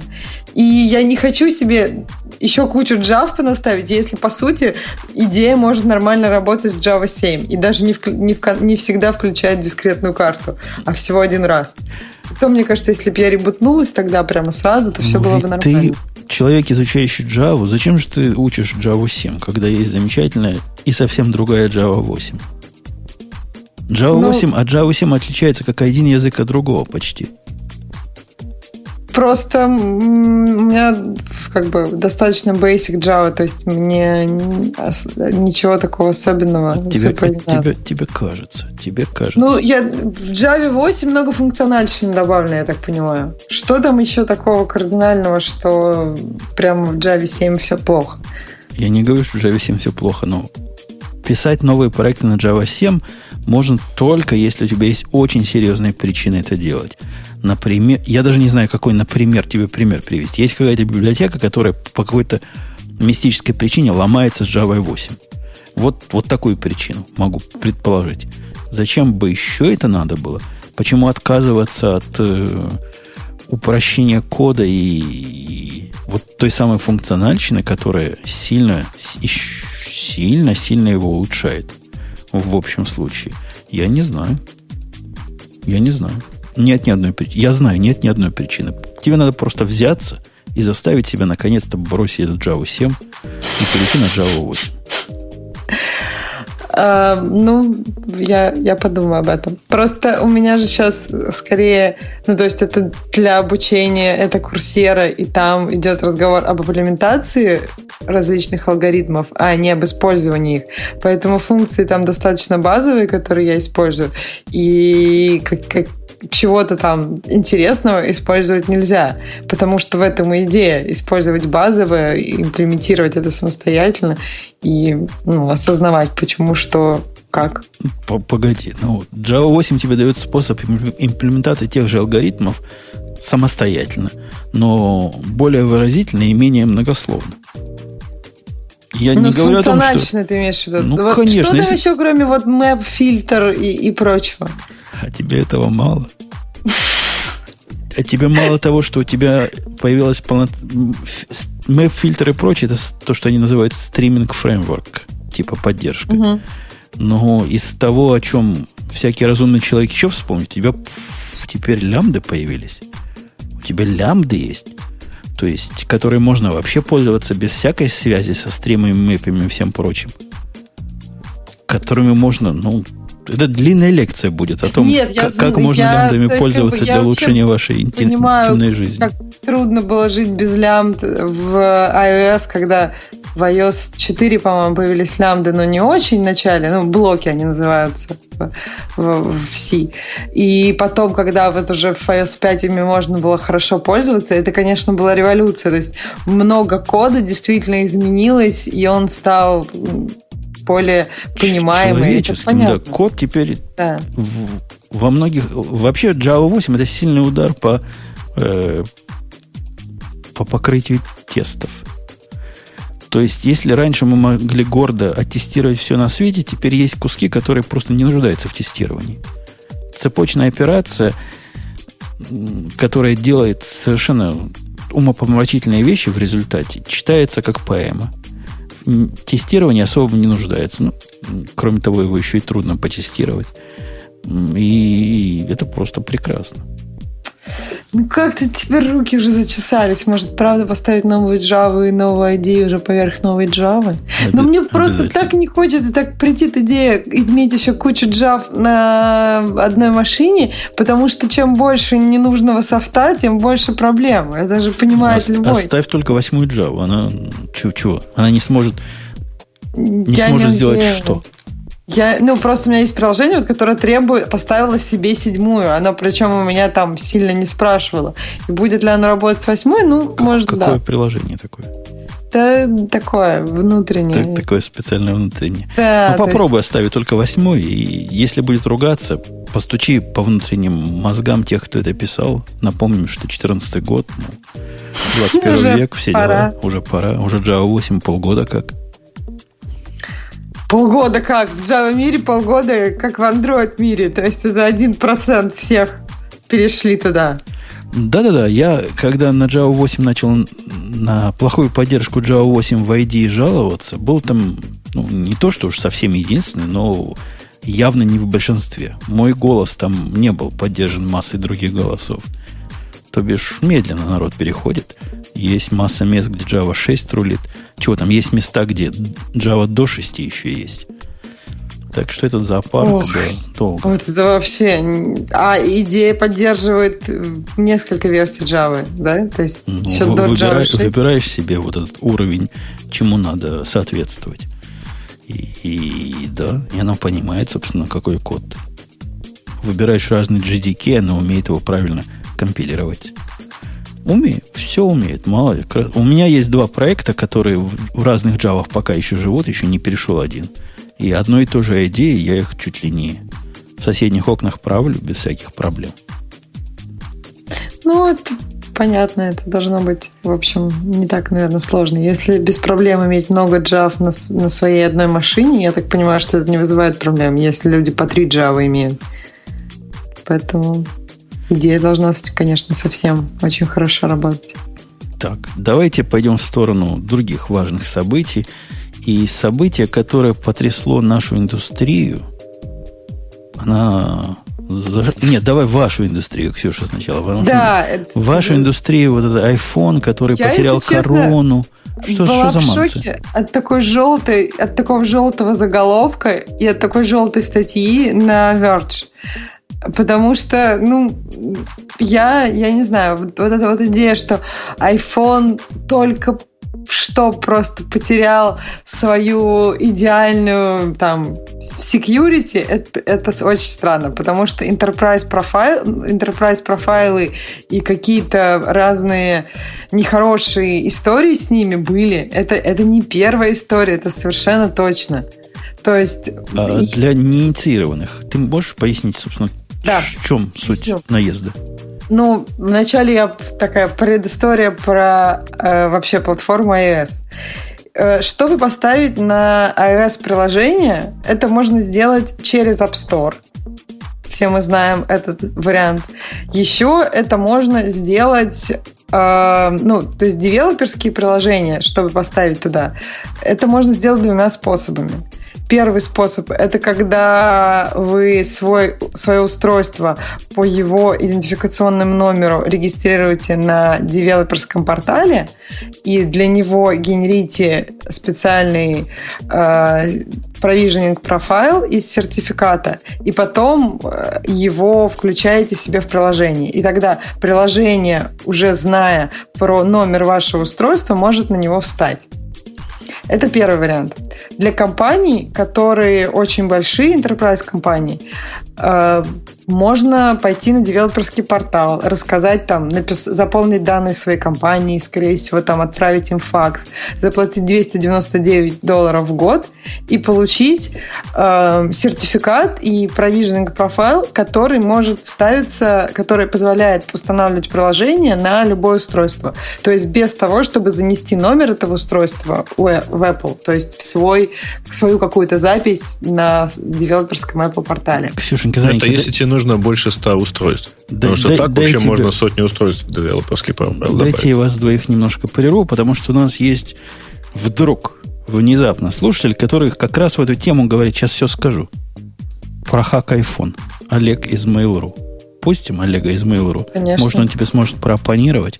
Может, на самом деле ваш iPhone это вообще ужас и кошмар. Угу. Сейчас попробуем Олега включить. Ну, давай, давай ты, а ты, ты пока пробуй, а я пока скажу про то, что Грей сказал. Э, да, э, но на самом деле там, по-моему, уже 200 устройств было последний год. То есть, если тебе нужно там больше 200 устройств, например. И вообще, тут есть немножко такой момент, если, например, ты не хочешь именно париться о количестве устройств, то есть у тебя, ты знаешь, что их будет много. Возможно, это войдет в 100. Но ты не хочешь каждое устройство добавлять на портал. То есть, чтобы девелопить и запускать непосредственно с проводом с Xcode на устройство, тебе все равно придется э, добавлять на портал. Но чтобы, например, все тестеры могли об этом не беспокоиться, даже просто в компании, в которой ты не распространяешь свое приложение, а просто его используешь, то как бы все равно есть смысл покупать Enterprise профайл, но, по крайней мере, до того, до вот того, как Apple интегрировала TestFlight и дала возможность сейчас тысячи устройств в, ну, Сейчас Apple дает новые возможности, то есть, в принципе, с, mm-hmm. вот после тестфлайта уже, может быть, Enterprise Profile потерял свою актуальность для тех, кто именно не распространяет его э, внутри своей компании, а Слушай, просто... ну, я на самом деле не знаю. Я поковырял чуть-чуть тест-флайт, и у меня такое ощущение, что оно довольно глючное. Подождите. Я, меня Ксюша да. запутала полностью, потому что вот то, что красными буквами написано на сайте этого Verge, что вот это первая дыра, первая дверь, это... которая открылась в мир iOS и, и вообще теперь хакеры там смогут разойтись. Мне кажется, что это желтым написано, а не красным. Знаешь, такой желтый заголовок. А написано просто... красным. Олег, ты к нам присоединился? Да, всем привет. Ты, ты можешь понятнее, чем Ксюша, объяснить, почему она не права и почему iOS это полнейшее говнище, и на самом деле теперь она такая же дырявая, как э, ужасный Android? Не, ну, конечно, iOS это не полнейшее говнище, я никогда так не скажу, но э, определенная дырка есть, и когда я впервые вообще услышу про... Э, ну, я не знаю, я это впервые услышу, если Ксения говорит, что раньше об этом было известно, о том, что можно именно подхачить Enterprise Profile, то, сори, не слышал. Но когда впервые я узнал, мне было интересно, Потому что конкретно этот кусок для меня вообще казался самым странным в, во всей архитектуре Apple, потому что, ну, где-то два года назад, когда я пришел в Mail.ru, а, да, по-моему, Евгений успел сказать, что я в Mail.ru работаю. Вот, два года назад я пришел в Mail.ru, и у нас есть специальная версия мобильной э, морды для корпоративных пользователей. Там у нас есть ссылочки на бета-версии наших iOS, Android приложений, и я, естественно, нажал на бета-версию, по-моему, тогда это был почта, а, нажал на какие-то кнопки там принять, подтвердить что-то, естественно, никто не читает, и у меня просто установилось это приложение. И в этот момент я, у меня был просто шок, потому что всегда воспринимается, что любое приложение, которое ты устанавливаешь на свой iPhone, оно всегда обязательно должно пройти модерацию, там даже такая крупная компания, как Mail.ru, мы ждем, чтобы наши приложения модерировались там несколько дней, а, а тут бац, оно попало мне, причем на свой личный iPhone, который никак не зарегистрирован как э, корпоративный.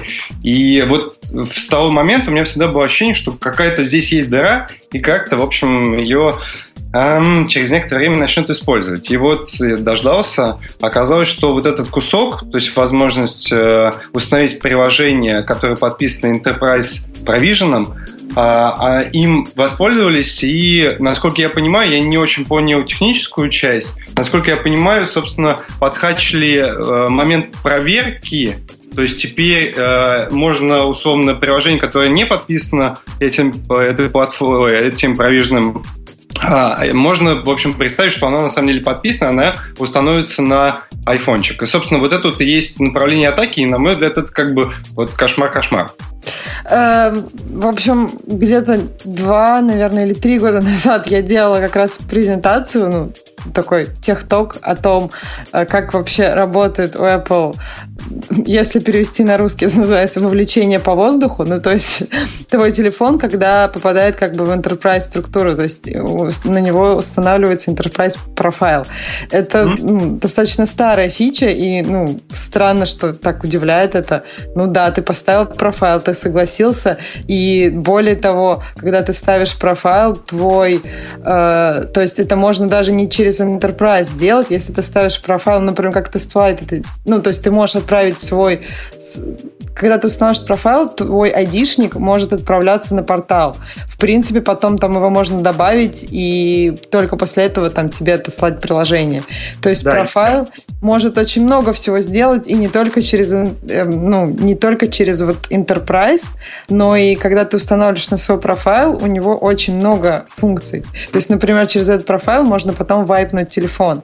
И когда у вас на телефоне возникают какие-то... Ну, я вообще в шоке, когда iOS разработчик говорит, что он не читает, что у него возникает на телефоне, это странно для меня, потому что э, вообще лучше читать. Я говорю не только разработчикам, не только параноикам, лучше читать. На iOS алертах обычно написано немного. И я даже, мой совет для всех, лучше всегда говорить нет. Если что, вы сможете это включить в настройках, где угодно. Нельзя отвечать на все это «да», а потом думать, что же произошло, что же установилось мне на телефон. Это первое. Второе. По поводу enterprise профайлов. Э, насколько я поняла из этой статьи, мне ну, вообще они этот момент, по-моему, не описывали подробно. Но, судя по всему, э, ничего не хакнули. Просто у какой-то компании взяли enterprise профайл. И Apple его уже вайпнула, и все, этот Enterprise профайл закрыт. Но, в принципе, очень много компаний за все годы, вот за, за там, три года, пока эта возможность существует, получили уже эти Enterprise профайлы. Понятно, что все компании в разных странах Apple не может хорошо проверить. То есть совершенно очевидно, что там есть компании, которые могут быть ну, даже фейками. Если, ну, то есть я не думаю, что они делают э, запросы там, во все налоговые органы всех стран, и что им они могут получить какие-то внятные ответы на эти свои запросы. Ксюша, а... Ксюша Олег, вы такие умные оба. А у меня к вам вопрос. Правильно я поступил, что когда мой прошлый работодатель начал модную программу «Принеси свое устройство в наш замечательный Enterprise» вводить и рассказывал, как хорошо, если я принесу свой телефон, но только, конечно, они засунут мне свой корпоративный профайл и, конечно, в случае чего смогут удалить мой телефон и очистить его к чертовой матери. Я сказал, ты идите вы лесом я правильно поступил. Я теперь не подвержен этой уязвимости. Ну, ты вообще, если, в общем-то, ты можешь в любой момент там переставить весь свой телефон, резетнуть все настройки, если ты хочешь, и у тебя не будет никаких профайлов, либо удалить все профайлы одной кнопкой.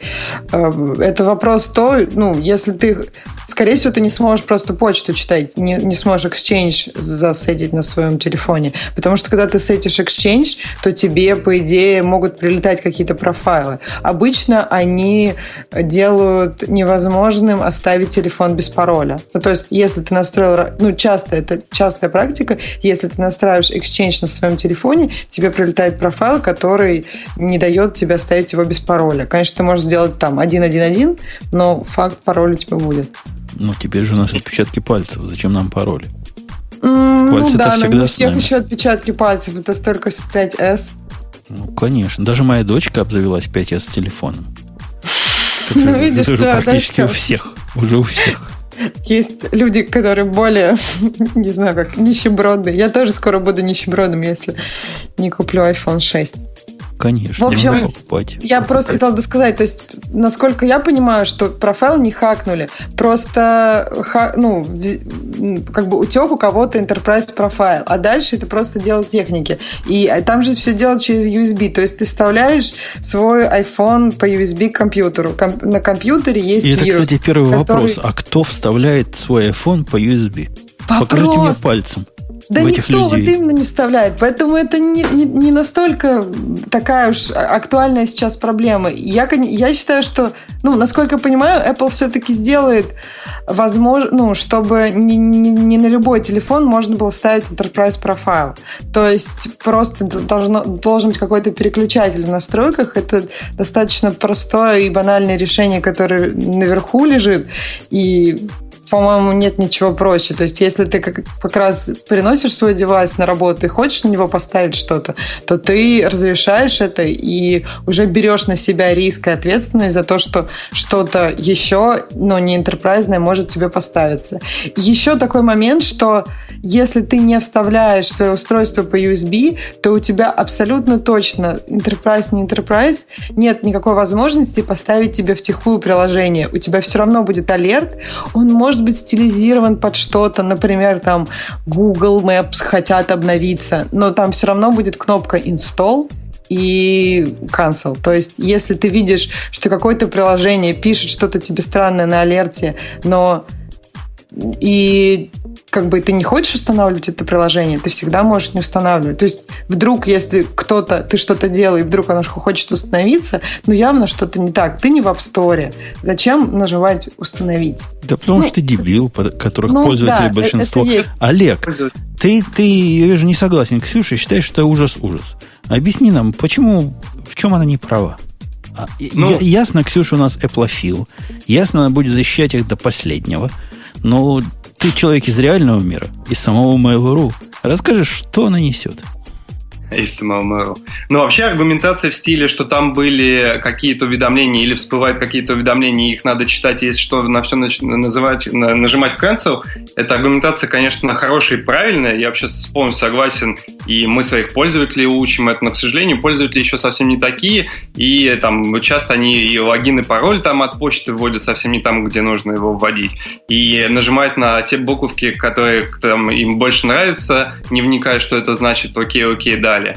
И если мы говорим о потенциале массовой угрозы, о том, чтобы это распространялось дальше, если там ограничение будет только в, в том, что возникнет какой-то поп-ап, и в нем можно будет нажать «отменить», то, ну, хорошо, мы заразим не 100% э, аудитории iOS, а, допустим, 80%. То есть проблема все еще остается, и проблема а остается... ты думаешь, сколько людей по проводу сейчас втыкают телефоны в свои компьютеры? Да. Если Я- большинство вообще винда, и им незачем ее втыкать. Вот про провод я так понял, что, ну, так как в статье на Verge не очень хорошо пояснено, почему, при чем тут провод, потому что... э, Потому с- что, а как они поставят приложение это? Каким А, образом ты себе это представляешь? Не, over the air тебя действительно выкинет на дополнительную, ну, Чтобы на дополнительный OVR алерт. поставить, ты Пожалуйста. должен сам на эту ссылку пойти. И по ссылке там Мгм. должен лежать манифест Ну, правильный. Ксюш, ты на самом деле, э, подожди, ты э, на самом деле преувеличиваешь немного. Э, Вообще говоря, люди втыкают USB, по USB айфоны, а, хотя бы просто потому, что все-таки аудитория пользователей айфонов, она чуть больше, чем аудитория пользователей iCloud.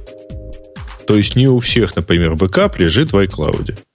У многих Ну, он лежит в синхронизировании или вообще нигде не лежит, но во страшное. всяком случае они Да, синхронизируются многих не с вообще нет облаком, а никакого бэкапа. И мно- Ну, то есть, если мы говорим о не-не-не, ты не многих, поняла. Информация в виде типа контактов, календарей и так далее, она у них синхронизируется с локальным ноутбуком, например. Ну, так действительно у многих есть. Поэтому А э, есть... изначально... Простите, Да-да, я- скажи еще. Я же правильно понимаю, что изначальное приложение, которое подписано этим Enterprise Provision, provision оно все равно будет установлено на устройство, по сути, не пройдя проверку модераторами Apple. Подожди, смотри, я объясняю по USB. Ты вставляешь устройство, у тебя там стоит э, вирус, приложение вредоносное, которое как бы которое понимает, висит на ивенте при коннекчивании айфона, и на этот момент оно запускает установку приложения. Да, никто его не проверяет, не проверяет. Это хорошо. Как ты себе представляешь теперь? У тебя есть iPhone, у тебя есть где-то там свое замечательное приложение с ссылочкой. То есть тебе Да. нужен еще один фишинг, чтобы человек со своего айфона зашел на какую-то страницу и с- установил там приложение. То есть, ну да, Нет, чтобы человек перешел по какой-то ссылке, и с этого момента на его э, приложении будет установлено мое приложение, на его, вернее, девайсе с будет этого установлено момента мое ему приложение. покажется окно установить вот Как- это приложение. Да, естественно, он нажмет что-то там ок, хорошо установить. Ну, не все, конечно же, не все. И- Ну, то есть я вот совсем недавно была история, которая делала похожим образом. То есть э, ты заходил на какой-то сайт, по-моему, там было что-то с Angry Birds или что Ну, то есть вот история была, может быть, месяц назад. Похожая абсолютно. То есть ты заходил на сайт, э, типа хочешь какой-то там супер-пупер Angry Birds, ты говорил да, и в итоге тебе ставилось вредоносное приложение с таким же enterprise профайлом. То есть, очевидно, вот эта история, ну, совершенно не первая.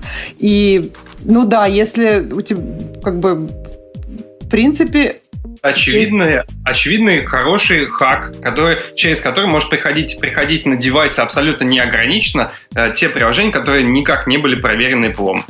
Ну, Это да, хак существует три года. И э, не меня значит, удивляет, на самом деле, что люди только сейчас начинают как-то к этому относиться, но я, в общем, согласна, что Apple э, неправильно сделала в том, что нет специального крыжика, который позволяет ставить enterprise приложение. да. По идее, крыжик это должен Вот быть. это Сейчас э, миллионы этих устройств не имеют этого крыжика. То есть сейчас миллионы устройств, по сути, подвержены этой атаке.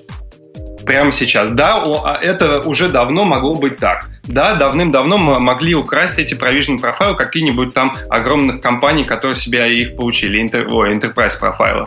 И э, то, что до сих пор это массово не было использовано, ну, слава богу. Ну, сейчас это начинает, ну, в общем, э, The написал, еще сейчас кто-нибудь напишет, кто-нибудь еще вспомнит об этом, и сейчас появится такая, такая, такого рода атака. То есть такого рода атака, я вот перевожу, вы как-то сложно говорите. Видимо, это какая-то специфика iOS-разработчиков. Я, я вот своего Понятно. мирка Java вообще мало чего понял. Но вот Может, для- проблема в мерке Java? может быть. Нет, Я- ну я- вообще мо- вот этот момент, быть. что, чтобы поставить на свое устройство э, Вот, вот я, приложение, я вставляю надо свой iPhone в чарджер, да?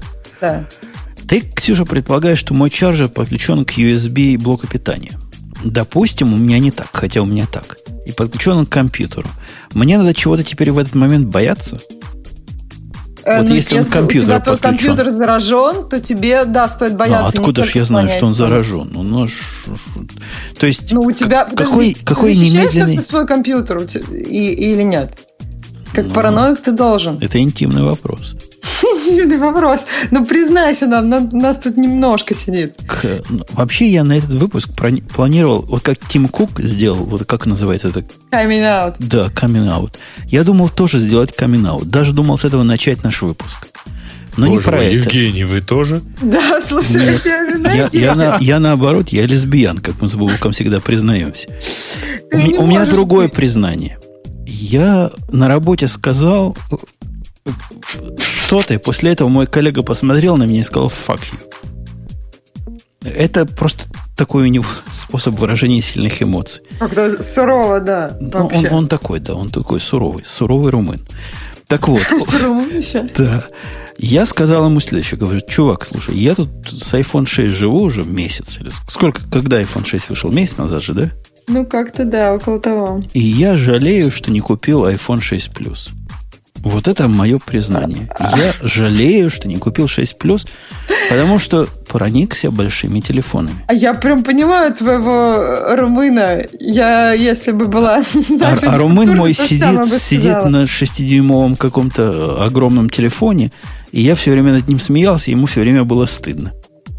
А теперь он говорит, ты, вот этот человек, который надо мной полгода издевался. Да вот да, два месяца назад, если бы ты сказал это самому себе, то ты сам бы долго ржал над собой. Потому что я помню, было твое недоверие к телефону, как может с большими телефонами, как Apple вообще придала эту идею, что э, там форм-фактор пятерки там идеален. Конечно, конечно. Но поскольку мы люди, а не ослы упертые, я должен признаться, большой телефон меняет сильно способ использования.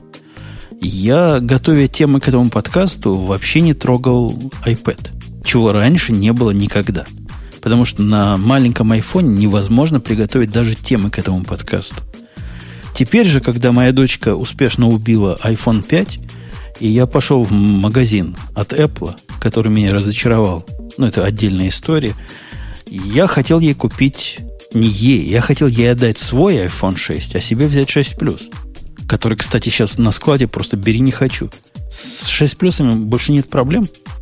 Я а чего-то шестерками упустил. жуткие проблемы. То есть у меня сейчас знакомые две недели назад заказали, и еще им ждать две недели. То есть месяц сейчас доставка с официального сайта Apple. Ну вот в нашем на первильском Apple Store бери 6 плюс не хочу. Про 6 не знаю. Она отказалась, говорит, слишком большой. Понимаешь, она еще вот моя дочь. Поэтому я мучаю все еще на шестерке, но если бы я сейчас покупал, я бы купил плюс. Вот такое мое нечеловеческое признание. Так ты можешь купить плюс, отдать дочке шестерку, если Уже ты хотел ей поздно, она не, хоти- не хочет шестерку. Я уже купил А. 5S. А, вот в Всё чем дело. Правильно, дочка. всё. Я А тоже, я зачем ты походила. спрашивал у дочки? Надо было пойти купить 6 плюс. Ну я же хороший папа. Да, конечно, я Правильно, вообще то не ты понимаю, в моих руках, в моих руках не влезает. А как в дочкины влезет это какие-то шестерки? Она говорит, слишком, слишком ручки. большой, не хочу. Хочу, чтобы было вот это видео, ей важно видео, чтобы вот это заторможенное было. Это, это люблю. motion. Да, slow mo- Она, она кошечек снимает, а Так кошечки... шестерки, ж slow motion б- лучше. Кошечек, может, правда снять кошечку? Это я ничего очень дельного в slow motion не Я тебе, я тебе рассказываю. Я, Да, я я снял снимал. это видео, Ксюша, но я боюсь выложить, потому что меня сразу за издевательство над животными. Берешь кошку, бросаешь со второго этажа, и пока она летит, снимаешь на slow motion. О, как круто! Слушай, ну выложи это видео, а тебя, за тобой потом, конечно, приедут э, Прие- охранники. приедут животных. охранники за животными. Да, да. да, да. Но все равно, мне Не-не-не, кажется, подожди, что это надо, надо, надо иначе. Надо перед тем, как выкладывать, прикрутить его в обратном направлении. А Да, для, лучше, этого, что для, ты спасаешь с кошку. этажа для этого у них есть другая программа. Да. Есть новый app для этого. И, Олег, спасибо, что пришел. Ты нам толку не донес, но мы поняли, что все плохо у нас. Скажи вот последнее. Да. Все ли у нас так плохо в iOS, как у них в андроиде? Вот Э, прямо скажи честно. Нет. Нет? Ну, У них хуже.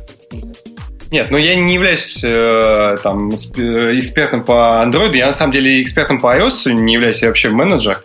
И так, в общем, чисто пользователи, и только менеджеры созданием приложений некоторые. Вот, поэтому, э, но, по крайней мере, все приложения в iOS, если внимательно все устанавливают, они проходят модерацию, прежде чем появиться в Store. В Android совсем не так. Но, тем не менее, в Android есть галочка «Не устанавливать э, приложения из э, недоверяемых источников», чего до сих пор нет в Apple, хотя вроде как недоверяемые эти источники уже появились. Окей. Спасибо, что зашел. Приходи еще и дорогим слушателям остальным просто пример брать. Вот как человек пришел, взял и сказал свое мнение, как легко это было сделать. Даже против mm-hmm. самой Ксюши легко было возражать. И мы да, его не забили гнилыми страшно. помидорами. Спасибо, что пришел. Э, про Android я могу добавить 5 копеек. Там, конечно, Ужас и кошмар. Не очень. Ну, я хотела сказать, да, ужас и кошмар, но не очень э, простая ситуация с э, безопасностью. Если вы понимаете, что вы делаете, я, насколько я понимаю, можно достаточно неплохо жить, при этом не ставя никаких приложений. Потому что когда приложение на Android говорит, что, ну, например, если ты ставишь игрушку Angry Birds, и она говорит, что ей нужен доступ к контактам, там, к фоткам, и к камере, к микрофону и к остальному, да, к смс, то есть ко всему. И ты не можешь сказать, нет, я не хочу, чтобы Angry Birds у меня там не ходила в сеть или там не, не, не слала мне нотификации. Ну, то есть ты не можешь вот это все для приложения отменить и, и его доступ к каким-то возможностям телефона. Ты либо соглашаешься и ставишь, либо отказываешься и не ставишь. Что мне нравится Я в вас умоляю, Ксюшенька. Я тебе сейчас прямо я, я сам не люблю, когда много просят, но попробуй поставить какую-нибудь клавиатуру из продвинутых для твоего любимого iOS да. и скажи, не хочу, да. чтобы она допу- доступалась ко всему. Ну, как они ко всему, значит, угу. любят доступаться. Угу. После этого у нее половина фичей работать перестает, ну да, ты ее поставил, да, молодец. Нет, понимаешь, это разница есть в том, что если, например, это какие-то важные фичи, то, ну, то есть без чего-то она действительно не может работать. Но я ну да, четко у предиктив клавиатуры что... prediction перестает Она не работать. может без интернета, наверное, работать, да, у тебя? Без ну, нет, не только. Не помню, без, без всего. Пока ты ей не, не дашь она не может работать всему. без Full Access, а Full Access в данном случае нужен для, э, знаешь, для чего, э, Жень? Там все очень просто. То есть, если ты просто возьмешь и запилишь пользовательскую клавиатуру, которая будет чуть-чуть другим дизайном, и просто печатать, то э, никаких проблем, ей Full Access не нужен. Но если ты собираешься строить что-нибудь предиктивное или что-нибудь пользовательское, короче, если ты собираешься хотя бы строить пользовательские слова, Собирать, тебе да, надо писать все, что пишет, э, все, что вводит пользователь. Даже самая популярная клавиатура, которая, по-моему, Swift называется, угу. если ты не разрешаешь доступаться ко всему, она отказывается переключаться с черной темы на белую.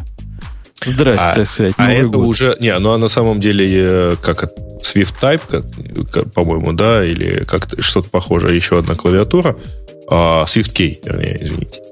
Она э, просто, мягко говоря, почти не функциональна, но это не потому, что она действительно работать не может, потому что людям, ну, у них, извини меня, уникальное предложение как раз в той части, которая, для которой нужна Full Access. Поэтому они, э, я помню даже какую-то статью, человек сел и проанализировал. В общем, вообще их э, можно использовать, а, но тут уже вопрос разработчиков. Они стремятся получить full access, ну потому что а кто-нибудь вообще доверяет? Вот кто-нибудь вообще... какие-то Мне... статистики, информацию, понимаешь? Если мы говорим о приложении Angry Birds, то на iOS ты можешь ему запретить все и прекрасно играть. И таких приложений полно. То есть ты можешь запретить, например, там любому приложению доступ к своим фоткам и камере, Ребят, если я ничего не собираюсь с ним делать. Ну, Это типа да, но смотри, э, значит, нет, вопрос Android, он там немножко в другом выглядит. Там просто под приложением э, он тебе по умолчанию, вот я не знаю, как это они так сделали, Значит, но у них просто если телефон, если приложению нужно что-нибудь в телефоне, что относится к условному API телефона, то он тебе, э, то он ему не может дать доступ только к этому кусочку функции, Он у тебя Ну, просит, знаю, да, есть ему вообще все про телефон. Так у них, да, у них это просто прописано как бы в настройках приложения, и он просто требует вот эти фичи, и ты либо ставишь, либо не ставишь. Но это просто проблема. То есть это, это сделано, очевидно, неправильной архитектурой. То есть должно быть по-другому. И я думаю, Ну, это они ведь это это сделают. вопрос доступа к, э, к API. Я думаю, что они ничего этого делать не будут, потому что они с этим живут уже много лет, и кажется, И что что? сказать, это, это мучает только отдельных гиков. А давайте тронем что-нибудь ближе. Давай, сказать, давайте тронем э, еще одних наших любимых рекламодателей, которые... Про которых я тоже заступался. Ты, ты не поверишь, Грей, я заступаюсь за рекламодателей в, э, в- у нас в нижнем интернете.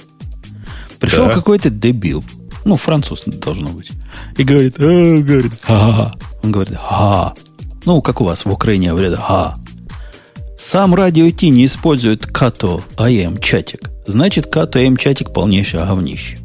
Ну, как не использовали? Использовали. На что я ему сказал, ну ты посмотри на КТМ, посмотри на нас. Они на Ирландии, а мы красавцы. Правильно? Нам 7 лет, а они вот только родились на днях. Как же мы их можем использовать? Для этого придется бэк э, назад в будущее. Или в прошлое. Но никак невозможно, дорогие слушатели, наш джабер заменить КТМ.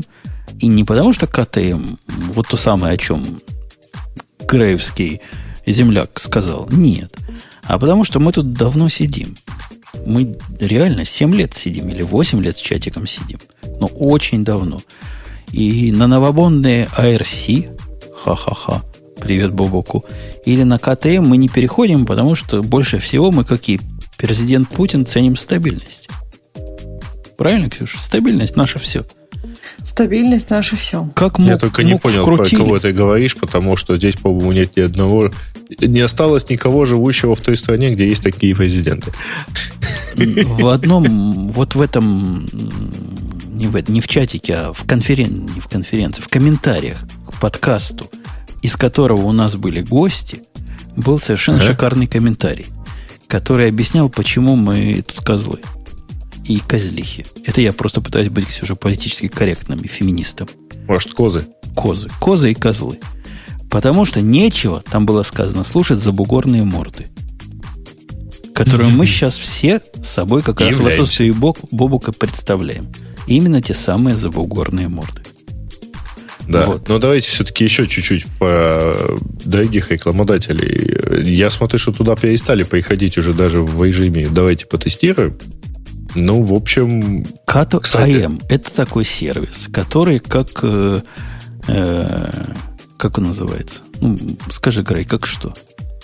который как хипчат. Который как Например. HipChat, только другой. Или который как Только на Ирландии, Slack, да. или Slack, как называется. Есть еще один, который день Вот, как это, раз. вот этого я уже не, не скажу. Есть такой же, как HipChat, только другой. И вот KTM это третий. Это И- такой чатик для команды. Причем это мог, могут быть несколько чатиков для разных команд. Вы можете сидеть в них одновременно. Вот. Причем бесплатно. Он браузеровский, он на Ирландии. Он выдерживает радио эффект. Ну, или почти выдерживает. Да, то есть мы не потому не переходим на него, потому что он не выдерживает, а потому что просто джабер любим. Очень любим. Не, мы любим Jabber. Мы с Ксюшей любим Jabber. Мы с Ксюшей вот RabbitMQ. Ксюша, после Java ты следующий RabbitMQ начнешь осваивать. Да? А, то есть Java она уже освоила. Ну, видишь, она же замолкла. Наверное, вот просто переваривает. Может, она в чатик пошла? И там- Пока там- она нас не слышит, у нас есть хороший повод еще вспомнить, так сказать, немножко ей изменить с другой девушкой, нашей бывшей. А, у нас Маринка удвоилась на этой неделе, между прочим. Как это называется процесс, когда клетка делится пополам? Метозом.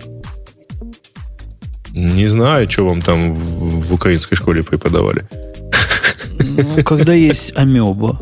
Не, не то, что Маринка амеба. Я не. немножко А отвлеклась. из У нее нас две амебы, подкаст. Ну, Э, да. у нас хай-тек, гиковский подкаст. Он не гиковский выпуск, а вообще это. Вот. Ну, в общем, мы все э, дружно Маринку поздравляем с тем, что ее стало э, больше. Больше. Теперь у Понятно. нее есть еще одна девочка. Да. Круто. Кстати, Круто. может быть, мы доживем до того момента, когда эта девочка пойдет к нам. Я вот тоже подумала. Да. Мы так давно и так стабильно тут сидим, что я не исключаю этого факта. Мы, мы полностью и целиком за стабильность. Так вот, я как-то в облака попытался нас сдвинуть. И давайте облака по маленькому тронем, по мелкому. Э, То есть гугловые маленькие облака потрогать? Нет. Тронем маленькое изменение в амазоновском Route 53, Мы, потому что Ты вчера... предлагаешь об это самые облака? По маленькому. Потому что вчера этот самый Route 53 стоил мне потерянных... Он бы стоил бы мне потерянных волос, если бы ситуация сложилась по-другому. Если бы у тебя были волосы. Если бы ситуация, культурные люди, как говорят, сложилась по-другому, Грей, понимаешь? А вот без вот этих личных наездов. Речь о том, подумать, что... эту личность кто-то не видел. Ну, ну. Речь о том, что Route 53, который является прекрасным, ну, что там скрывать, прекрасным DNS-сервисом, не очень дорогим и вполне продвинутым, теперь добавил э, такую особую возможность э, создания очень внутренних зон, которые работают только для VPC, Virtual Private э, сетей, амазоновских и позволяют сделать себе домен и прописать туда любого вида записи, которые не показываются в наружу вообще никак и являются актуальными только для вашего VPC. Все понятно? Все, все, все, всем понятно, да? К сожалению. Ну, то есть это позволяет тебе в одном... Условно говоря, если вы до сих пор прописывали в каждом а, своем VPS, ну, в каждой своей виртуальной машинке какой-нибудь хост, там хост, Для, для того, чтобы оно бегало между машинками, теперь у вас есть возможность сделать такую вот свою зону и там все прописать. Точно. Если вы до этого, как и я, прописывали внутреннюю зону, но эта внутренняя зона, несмотря на то, что резолвила она во внутренние адреса, была видна и снаружи, теперь она будет так же, как и раньше, только снаружи нельзя будет ее резолвить. То есть вот только тот DNS-сервер, который вам доступен изнутри AWS, или если вы к нему при VPN, вот только так вы сможете взять свои там 10, 10, 10.00 там какой-то адрес по своему внутреннему имени. К сожалению, у этого решения есть две проблемы. Во-первых, нельзя существующий домен э, в это дело переконвертировать. Во-вторых, нельзя сделать на уровне записи внутреннее only. То есть это целиком на уровне домена.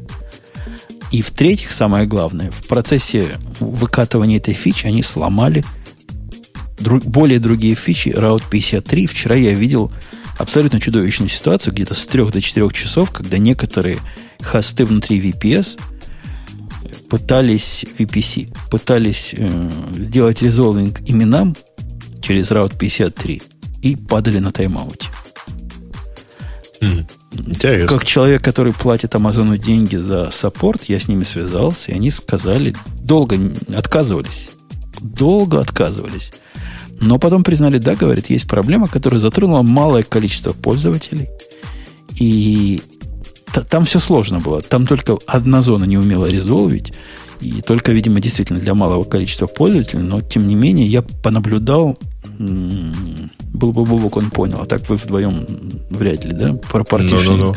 про network partitioning вряд ли, да?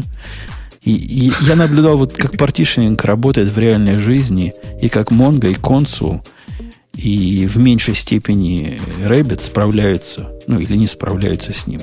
Был очень educational, так сказать, experience. То есть у тебя какие-то ноды ложились и все как бы ну, на другие они, ноды. Они не ложились, они не ложились. Было как раз нарушение связанности. Mm. Не из-за того, что связанность сети потерялась, а из-за того, что э, сервис Discovery она потерялся. А, понятно. То есть она не могло найти правильные ноды. Да, не могло, не могло увидеть про тот нод, но получилось прямо хорошо. Я написал радостный тикет нашей внутренней системе, рассказал, как буквально by the book – наши системы сработали, как мастер переместился, как лидер был выбран, как split brain То есть, видишь, это был такой тест Конечно, конечно, конечно, да. Консул правильно э, выбрал нового лидера. Mongo правильно поняла, что нужно перенести того, которого меньше видят, э, на того, которого больше видят. В общем, все, все сработало прям буба шельдовар. Ну вот, видишь, стресс-тесты здорово работают. Кстати, про клауд. Эм, компания Apple решила, что надо делать облака там, где все время идет дождь. и по каким-то там сообщениям, которые утекли, что Apple будет офис в Сиэтле. Тут будет не только Amazon с облаками, Microsoft с облаками, а еще и Apple с облаками. То есть, по-моему, они ставят все-таки телегу впереди лошади, потому что обычно дождь идет там, где собираются Ну, облака. как-то они решили, что если тут уже идет дождь, то можно и Где-то тут полезные облака. А вернувшись все-таки к праве DNS, Женя, а ты покопал эту фичу? Я вот не понял. Ан, э, то есть твоя э, private hosted зона, она доступна только для конкретной твоей вот VPC? Да. И только для нее. Только ты ей прописываешь эту вот конкретную Ты зону. прописываешь и- VPC ID, и прямо в этом VPC резолвятся твои имена, да? И никак И- она в наружу не, не уходит. И да- даже твои собственные другие VPC уже не смогут э, в нее, ну, они к ней, в нее не достучаться. Вот это я не знаю. Проблему свя- связанности разных VPC между собой и резолвинга я не проверял, поэтому врать не буду. Не знаю. Можно ли больше, чем одну прописать? Не пробовал. М? Ну, подозреваю, что прикольно. если сейчас нельзя, то когда-то будет можно. Фича полезная. Ну, что там? Что там? Полезная фича? Остается дум- ждать, когда они это же сделают. Интересно, можно это сделать, а, ну, не для машинок, которые у них? Нет. Там прямо сказано, что только для VPC. Для машинок, которые у них, ну, поднимай свой private DNS, и будет, и будет тебе то же самое. Положи свой хост где-нибудь симлинком, да? Ну, под- подними консул. Это проще всего сейчас. Будет тебе distributed DNS в каком-то роде для внутреннего потребления. Самый, так сказать, подходящий use case. Это не Так. главная новость вокруг облаков. Главный, собственно, шум наделал Google, у которого была конференция. И который опять уронил деньги. Ой, не, не уронил. Не он Ц- уронил. ц- уронил? Google А. уронил. Уронил, Да. зараза. А, Погуглав бы. еще предложил, по-моему, весь свой бэкбон, да, людям? Не знаю, что он предложил, но Google порезал цены. Это раз. То есть 10% они уронили цену в прошлом месяце, мы об этом обсуждали. В этот раз Мгм. нельзя сказать, что 10%, но, например, на BigQuery Storage 25%, на снапшоты на 80%, Cloud SQL 25%, там еще диск SSD, по-моему, наполовину. Много чего поломали. Ну, так, среднее по больнице, скажем, 12,5%. Это, это, это мой estimate. Но не это даже главное. То есть демпингует, Бобук там возмущался, Бобука нет, поэтому мы можем без Бобука только порадоваться. Но Бобук там, Бобук там какой-то...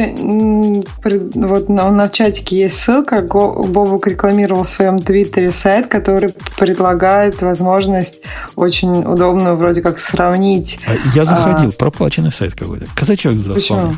Почему? Я Там- зашла вроде... Там что не выберешь, всегда, всегда Азур побеждает. А, да, есть такие сайты. То есть это, то есть где-то мелкими буквами написано Microsoft. Не знаю, но как-то всегда у него одно и то же, одно и то же. Главное, самое интересное для меня то, что Google, ну, они кроме того, что цены понижают, что молодцы, и двигают индустрию в сторону удешевления этих сервисов, они стали реально первопроходцами, пионерами э, докеризации клаудной инфраструктуры. Докеризация. Кстати, у меня этот сервис, наоборот, говорит, что Azure самый дорогой, самый дешевый Google. М, Да. А да. у меня, а у меня Я все выбрала, время причем Азур по- почти все по дефолту, то есть ничего такого особенного. Может, она понимает, что раз ты в Сиэтле, так тебе как-то западло показывать Microsoft. Microsoft Ты, наоборот. их- ты их там рядом видишь, понимаешь, кто эти люди. Да, да, Google показать, который далеко от меня. ну Может да, быть. иди знай. Короче, Google предлагает новый сервис, который почти на уровне PaaS. Хотя какой-то он не совсем PaaS, но, в общем, менеджд э, контейнеры. Это альфа, без всяких гарантий. Это только вот свежее, свежее, совсем свежее. Но идея в том, что вокруг их... э, как их пса зовут? Пса. Ну, на кей, который вот этот ку- ку- кубер, кубер, кибер. Он такой пес, короче, из древней мифологии, который А, занимается, занимается синхронизацией и, всяческими около компьютерными, около к- контейнерными штуками. На основе него, короче говоря, подняли они публичное предложение, можно теперь размещать контейнеры в гугловском облаке.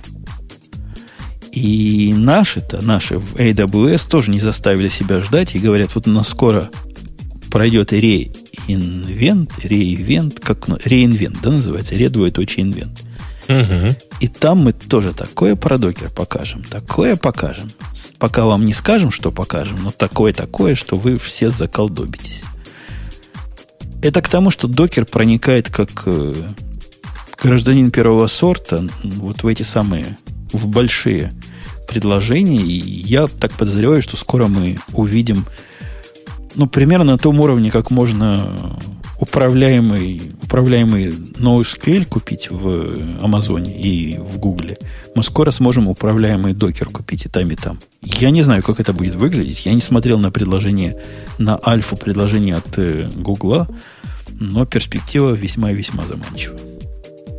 Ну, здорово. Мне кажется, что все от этой конкуренции только выигрывают.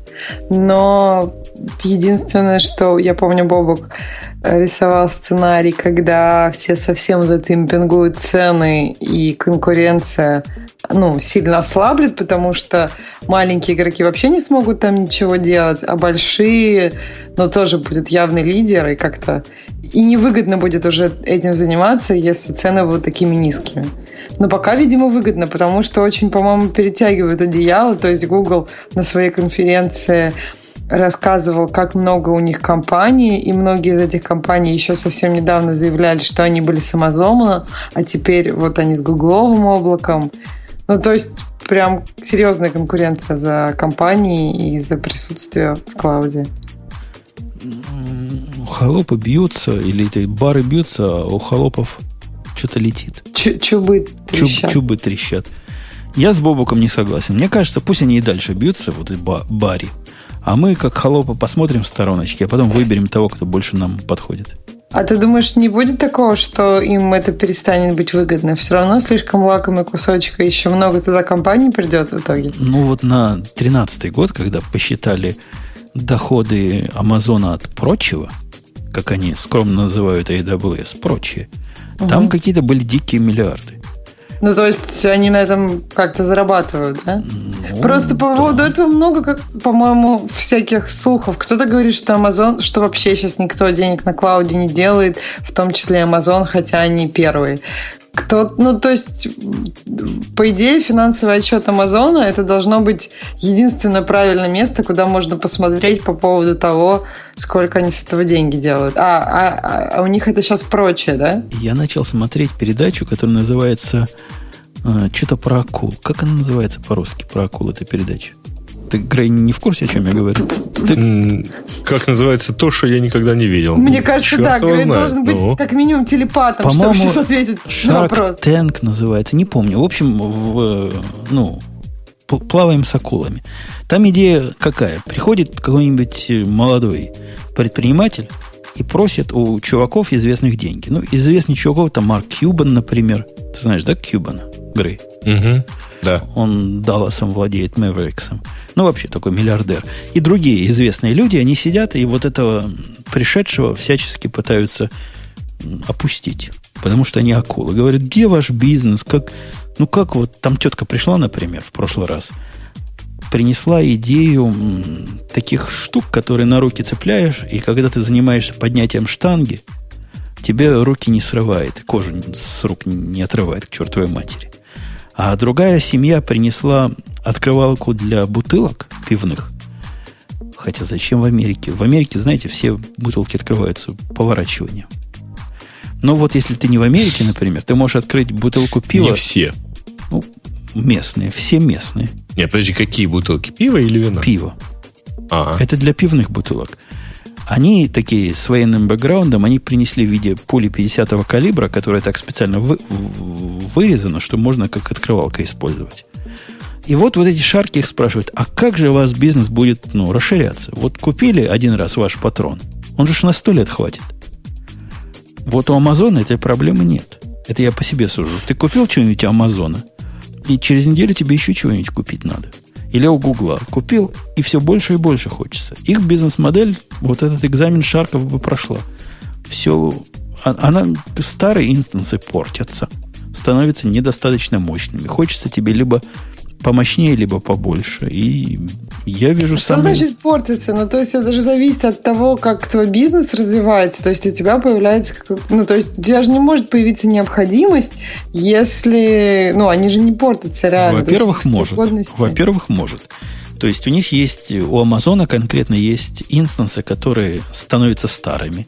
И новые такие хорошие и настолько дешевле, что ты хочешь со старых на новые перенести. Mm. При этом ты теряешь проплаченное. То есть, если ты на, на год проплатил какой-нибудь там T1, тип которого больше нет, или, не знаю, M1, и хочешь перейти на свежий, то заманчивое предложение. То бишь, ты получишь за те же деньги больше мощности. Ты забиваешь буквально болт на свое старое, покупаешь новое, и опять подписываешься в эту, в эту систему. У них бизнес, бизнес-модель, по-моему, очень промисен. Молодцы, короче. Угу. Ну, хорошо, да. Я, я за их бизнес Всем не дорога в клауд. Кстати, Microsoft на этой неделе э, объявила свое взаимодействие с Dropbox и сделала на iOS бесплатным офис. Ну, то есть теперь можно редактировать документы в офисе на iPhone и на iPad. И это, ну, очень, мне кажется, а интересно. Это, это бесплатно или для подписчиков? Нет, Office вот раньше 365? было для подписчиков, а сейчас ты на iPhone и на iPad абсолютно бесплатно можешь редактировать документы. То есть раньше ты мог его просмотреть бесплатно, а угу. сейчас, да, ты можешь его редактировать бесплатно. И ну, это то вот... есть ты им просто можешь пользоваться бесплатно? Нет, но там есть какие-то фичи, которых все-таки не хватает без подписки. Но вот э, принципе ты можешь просто с аккаунтом, э, даже если у тебя не куплена подписка, ну, много чего делать. И это немножко, на мой взгляд, странно. То есть они хотят таким образом э, привлечь пользователей для того, чтобы они в итоге купили подписку себе для хоста, для десктопа, или какой цели они добиваются, вот сделав это бесплатным? Слушай, я думаю, что они просто хотят зацепиться за пользователей, потому что если они будут дальше э, Дело в том, что на iOS-устройствах они достаточно очевидно могут проигрывать э, Apple все приложения которого теперь бесплатны на э, его устройствах. А Pages, например, предлагает вполне себе неплохую возможность редактировать те же самые доковские документы. Да, Поэтому... Ты, видимо, не смотрела да. последнюю серию Южного парка, где обсуждалась фримиум модель. Кстати, вы ушли с облаков куда-то в сторону гнусного Microsoft, а все-таки одну фичу Гугла успели забыть. Тому, что Google также анонсировал Cloud Interconnect. Это фича, которая позволяет пользователям э, Cloud Engine э, и своими VPS иметь прямой пиринг или прямой пиринг, или там, чи, там third-party пиринг э, с, с сервисами Google. Ну, с сетью Google, точнее. И это, вообще говоря, ну, конечно, это совсем для больших дядей, потому что там нужно иметь э, n сотен мегабит, например, э, требований. Ну, для пиринга. Ну, вообще, Но, вот в этом не менее. месте Google... Вот на месте Google я бы постеснялся такие фичи объявлять, как «Вау, мы сделали». Они две фичи такие объявили, вау, мы сделали. У них autoscaling группы появились. Я не знаю, как это в Гугле называется, но то, что в Амазоне autoscaling называется. Нет, здесь они тоже, по-моему, так обозвали. А, угу. Вот то, о чем ты говоришь, в, в Амазоне год назад было точно. То есть можно было построить VPN между своим дата-центром и, и амазоновским дата-центром и соединить VPN облака. они еще только объявили. Они его закатят, выкатят, э, по-моему, в следующем месяце пообещали. А здесь речь идет именно о пиринге. Ну, а я о чем говорю? Вот такое в Амазоне есть уже год. Ну, минимум год. Когда я первый раз смотрел, мне понадобилась эта идея. Я ее исследовал. Надо мне оно или нет. Я понял, что не надо. И лучше просто убить свои собственные present, presence вне облака. Дешевле будет. Ну, такое было.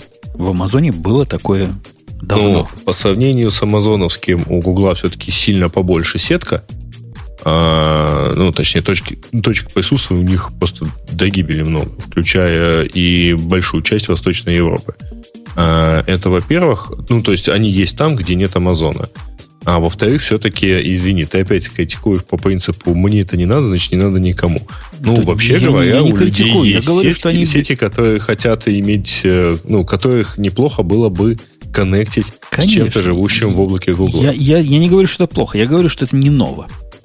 То есть, когда выкатываешь живую миграцию докер-контейнеров, как они пообещали сделать, или вообще менедж докер-контейнер, я понимаю, это вау. Этого нет ни у кого.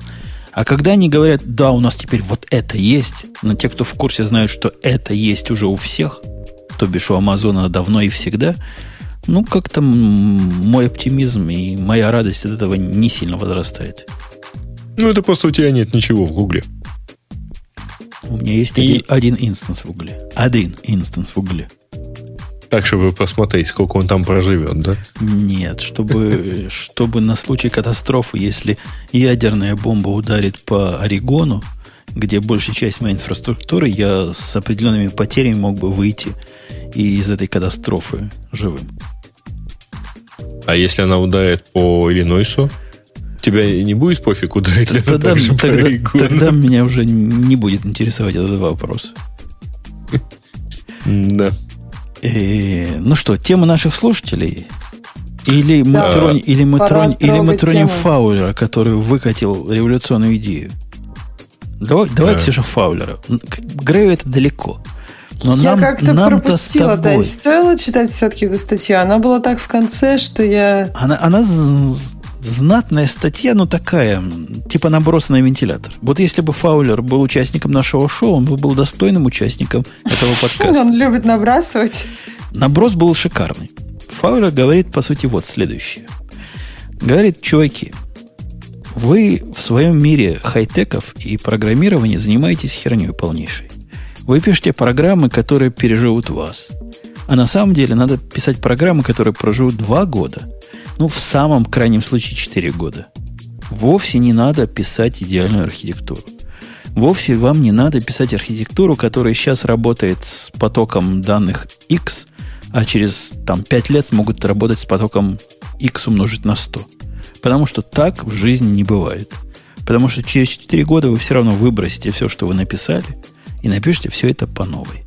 А откуда у него такое мнение, что каком-нибудь интерпрайзе через 4 года все выкидывается?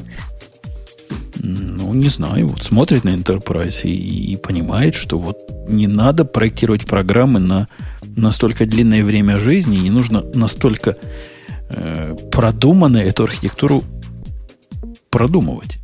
Нет, даже если мы без всякого там какого-то морального аспекта этого дела, то, по-моему, программистов и сейчас, ну, сейчас большая нехватка программистов, и если писать программы еще и на два года, то мы просто... Он приводит есть в не- пример eBay. Говорит, eBay сначала на коленке, то бишь на перле написали, Мгм. потом быстренько переписали на C++, потом посмотрели, ужаснулись, переписали на Java. После, после этого, видимо, если мысль эту продолжать, ее перепишут на, на чем сейчас модно переписывать, на Go, а потом, если Rust наконец-то выйдет, на Rust. И все это происходит итерациями в, в 2, в 3, в 4 года. Подожди, но eBay дав- давно существует. То есть сколько eBay лет? Если даже... Ну, то есть ему больше 10, очевидно. Он с 96 года, по-моему. Вот, мне кажется, да, ему лет 20. И при этом э, они его три раза переписали. Ну, то есть, как минимум 6 лет получается. Ну, это мелочи. Суть-то, суть-то идеи в том, что не надо закладываться, когда ты разрабатываешь архитектуру, на то, что она должна быть выживабельна э, на года вперед. Надо смотреть реально. Вот у тебя есть маленький такой горизонт, 5 лет, например. Он 4 предлагает, я 5 предлагаю. И не расстраивается от того, что архитектура твоя оказалась неактуальной э, реальности. Потому что ты не мог 5 лет назад предвидеть сегодняшнюю реальность. Но просто 5 лет, мне кажется, это все-таки, ну, если ты сделаешь архитектуру совсем не продумывая, то у тебя это 5 лет не выдержит. То есть изменения, которые будут сделаны за пять лет, например, сильный рост твоей э, инфраструктуры или как, ну, какие-то повышения нагрузок, еще что-нибудь. То есть у тебя просто вот эта архитектура, она не выдержит пять лет, и ты погрязнешь в том, что будешь просто костылить везде и все. И то есть смысл продумания архитектуры в том, чтобы э, минимизировать дальше время на костылении иметь возможность, время, опять же, на то, чтобы разрабатывать новое что-то, опять же, продумывая архитектуру. Но просто, наверное, продумывать лет на 20 действительно нет смысла. Это то же самое, как там свою жизнь все время думать э, с именно вот что будет через 20 лет. То есть, например, откладывать деньги и там, я не знаю, жить в проголодь и думать, что через 20 лет я гульну. А можно вообще не дожить. Ну, то есть какой-то нужен золотая середина между тем, чтобы продумывать, и тем, чтобы делать совершенно на одну секунду.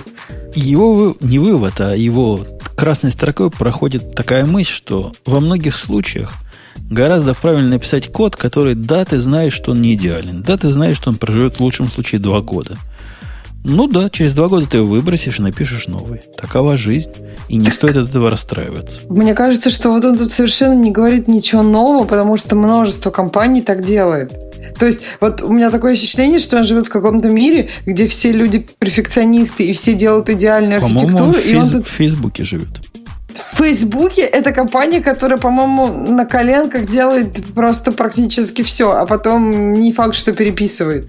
Facebook это компания, которая, ну для меня это компания, которая гордится тем, что у них самый большой в мире там Xcode проект потому что они просто не знают, что такое модульность, и не знают, и что самый можно... большой в мире Mercurial репозиторий, по-моему. Вот. Ну, то есть, это компания, у которых все самое большое в мире. И это, по-моему, о них говорит совсем не как о компании, которая делает все идеально.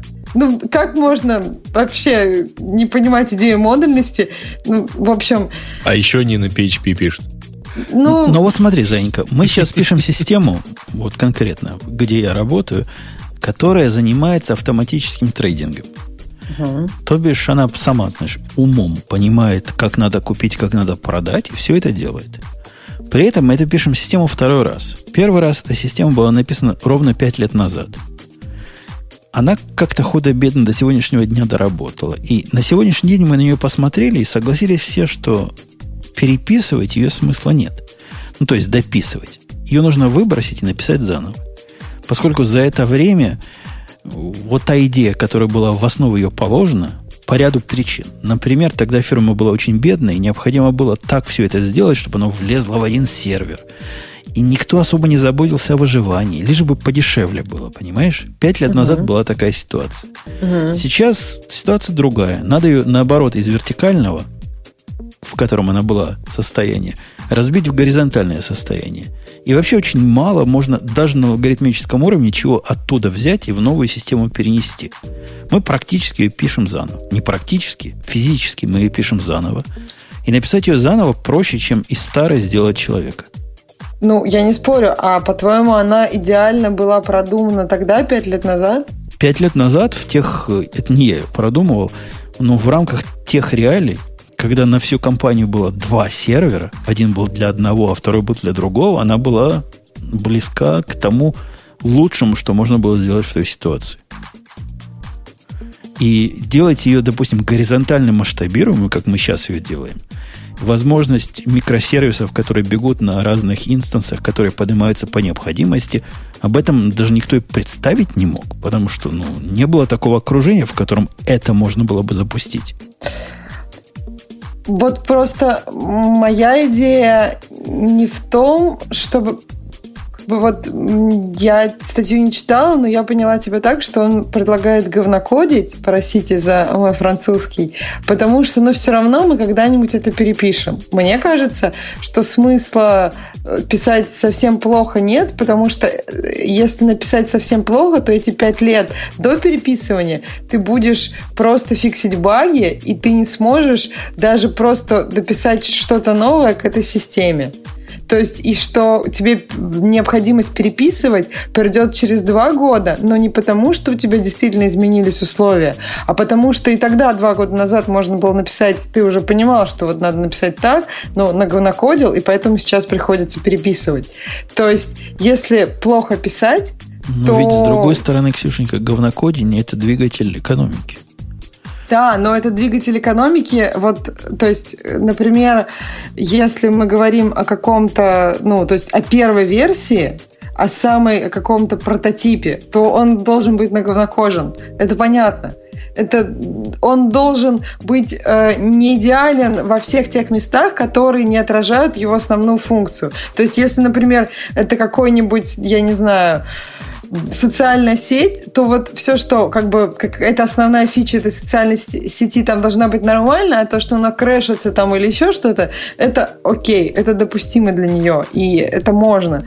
Но когда э, это уже не прототип, и понятно, что у тебя миллионы пользователей, то хорошо бы, чтобы оно было в какой-то степени продумано.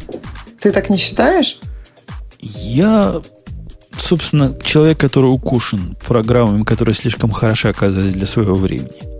Поэтому я с тобой не согласен. Я бы сейчас был миллионером и миллиардером, если бы 10 лет назад не написал программу, которая до сих пор работает.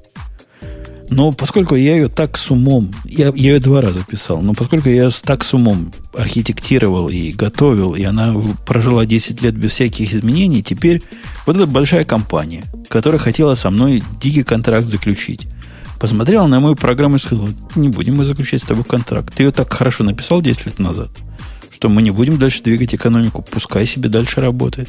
Я тебе уверяю, она еще 10 лет проработает в них. Вот тебе обратная сторона, так сказать, продуманная архитектура, которая за время своей жизни выросла э, в тысячу раз примерно. И с самого начала была готова к такому росту. Ну, кому так, это надо? Подожди, еще такой вопрос. А, ну, то есть ты, конечно, продумывал архитектуру, ну, как бы понимая, куда может развиваться, ну, все, что вокруг э, этой программы. А если, ну, могло же все измениться как-то не знаю, драматически. То есть, я не знаю, например, сейчас бы квантовые компьютеры везде использовались, и, и все. Не, ну про- есть... программа э, должна отвечать реалиям внешнего мира, а не технологическим реалиям. Реалиям внешнего мира, когда я ее писал, казалось, что обработать 100 тысяч штук в день – это прямо вау, понимаешь, на том железе. И это прямо такой вау, по которому большие компании покупают маленькие компании, радуются их технологическому, так сказать, э, капиталу. Прогрессу. Да. Угу. За это время эти 100 тысяч превратились в 4 миллиарда. И, Но железо ну, тоже шло И железо вперед. шло вперед. Ну, и понятно. программа вполне может на этом железе работать. Да, ее никто перекомпилировать, кроме меня, не может. Но даже это уже не надо. Понимаешь, тут э, палка о двух концах. А если бы ты это, эту программу как бы писал на себя, или если бы там твой какой-то отдел программистов, ты ее архитектировал, это была бы твоя фирма. И она бы тебе приносила эти 20 лет денег без больших вложений. Ты бы тогда как посмотрел на эту проблему? Ты бы тогда радовался каждый день, что как хорошо вы тогда ее вместе написали, что она тебе продолжает и продолжает приносить деньги. Ну, строго говоря, все программы, которые написаны не, не больными коллегами, они примерно вот так и выглядят. Ты ее раз написал, потом... Причем, когда ты пишешь программу, всякий грамотный специалист знает, что главное не написать ее и даже не тестировать, а сделать сопровождаемой. Если вот эта сопровождаемость не выражается никакими головными болями и специальным отделом подпорок и костылей, то ты сделал свою работу нормально, и ты радуешься. Но если через пять лет твоя программа по причинам объективным перестала работать, в этом ничего плохого нет. Ты еще раз заказчика денег возьмешь. Продашь ему идею эту еще раз. Объясни, что, посмотри, 5 лет назад было 100 тысяч, сейчас 4 миллиарда. Ты, ты реально хочешь, чтобы за те же деньги все то же самое продолжало работать? Это вполне разумный довод. Ты просто сейчас смотришь, мне кажется, с какой-то другой стороны. Ну, не знаю, мне кажется все-таки, что индустрия э, э, позволяет делать программы, которые работают так долго, это хорошо. То есть это то же самое, что, я не знаю, ну а если мы будем говорить о, о, о, о мост, вот он стоит 10 лет, ну, 10 лет многовато для моста. Давайте каждый там, я не знаю, 10 лет прямо его с нуля строить новый. Мне кажется, нормально, когда что-то в силу объективных причин можно сделать хорошо и оно работает долго. Это же, мне кажется, правильно. Да, конечно, это приятно. Я же даже не спорю. Я каждый раз, когда туда хожу, конечно, я грустно. Вот у меня рука тянется сломать что-нибудь там. Но он не поднимается Но уже, дальше. уже заподозрит неладное. Да. Ну, ну, столько лет работала, вот сейчас вдруг сломается. Нет. Причем после твоего визита, да. Пускай и дальше. Нет, там была большая революция, когда она перестала влезать в 64 бита, по-моему, что там у нее влезало. И пришлось эти 64 бита на 128 поменять. Но это было лет 5 назад. С тех пор этих 128 бит хватит еще лет, наверное, на 100. Слушайте, он пишет, а Ефимов, вот... что бред это все. Если программа не переписывается, это не значит, что программа хорошая. Это значит, что компания управляет старпером. Нет, дорогой. Это ты бред несешь. Ну, есть, конечно, есть, она работает. Есть области, в которых работающая программа это, ну, это как явление жизни. Это как солнце, которое восходит и заходит.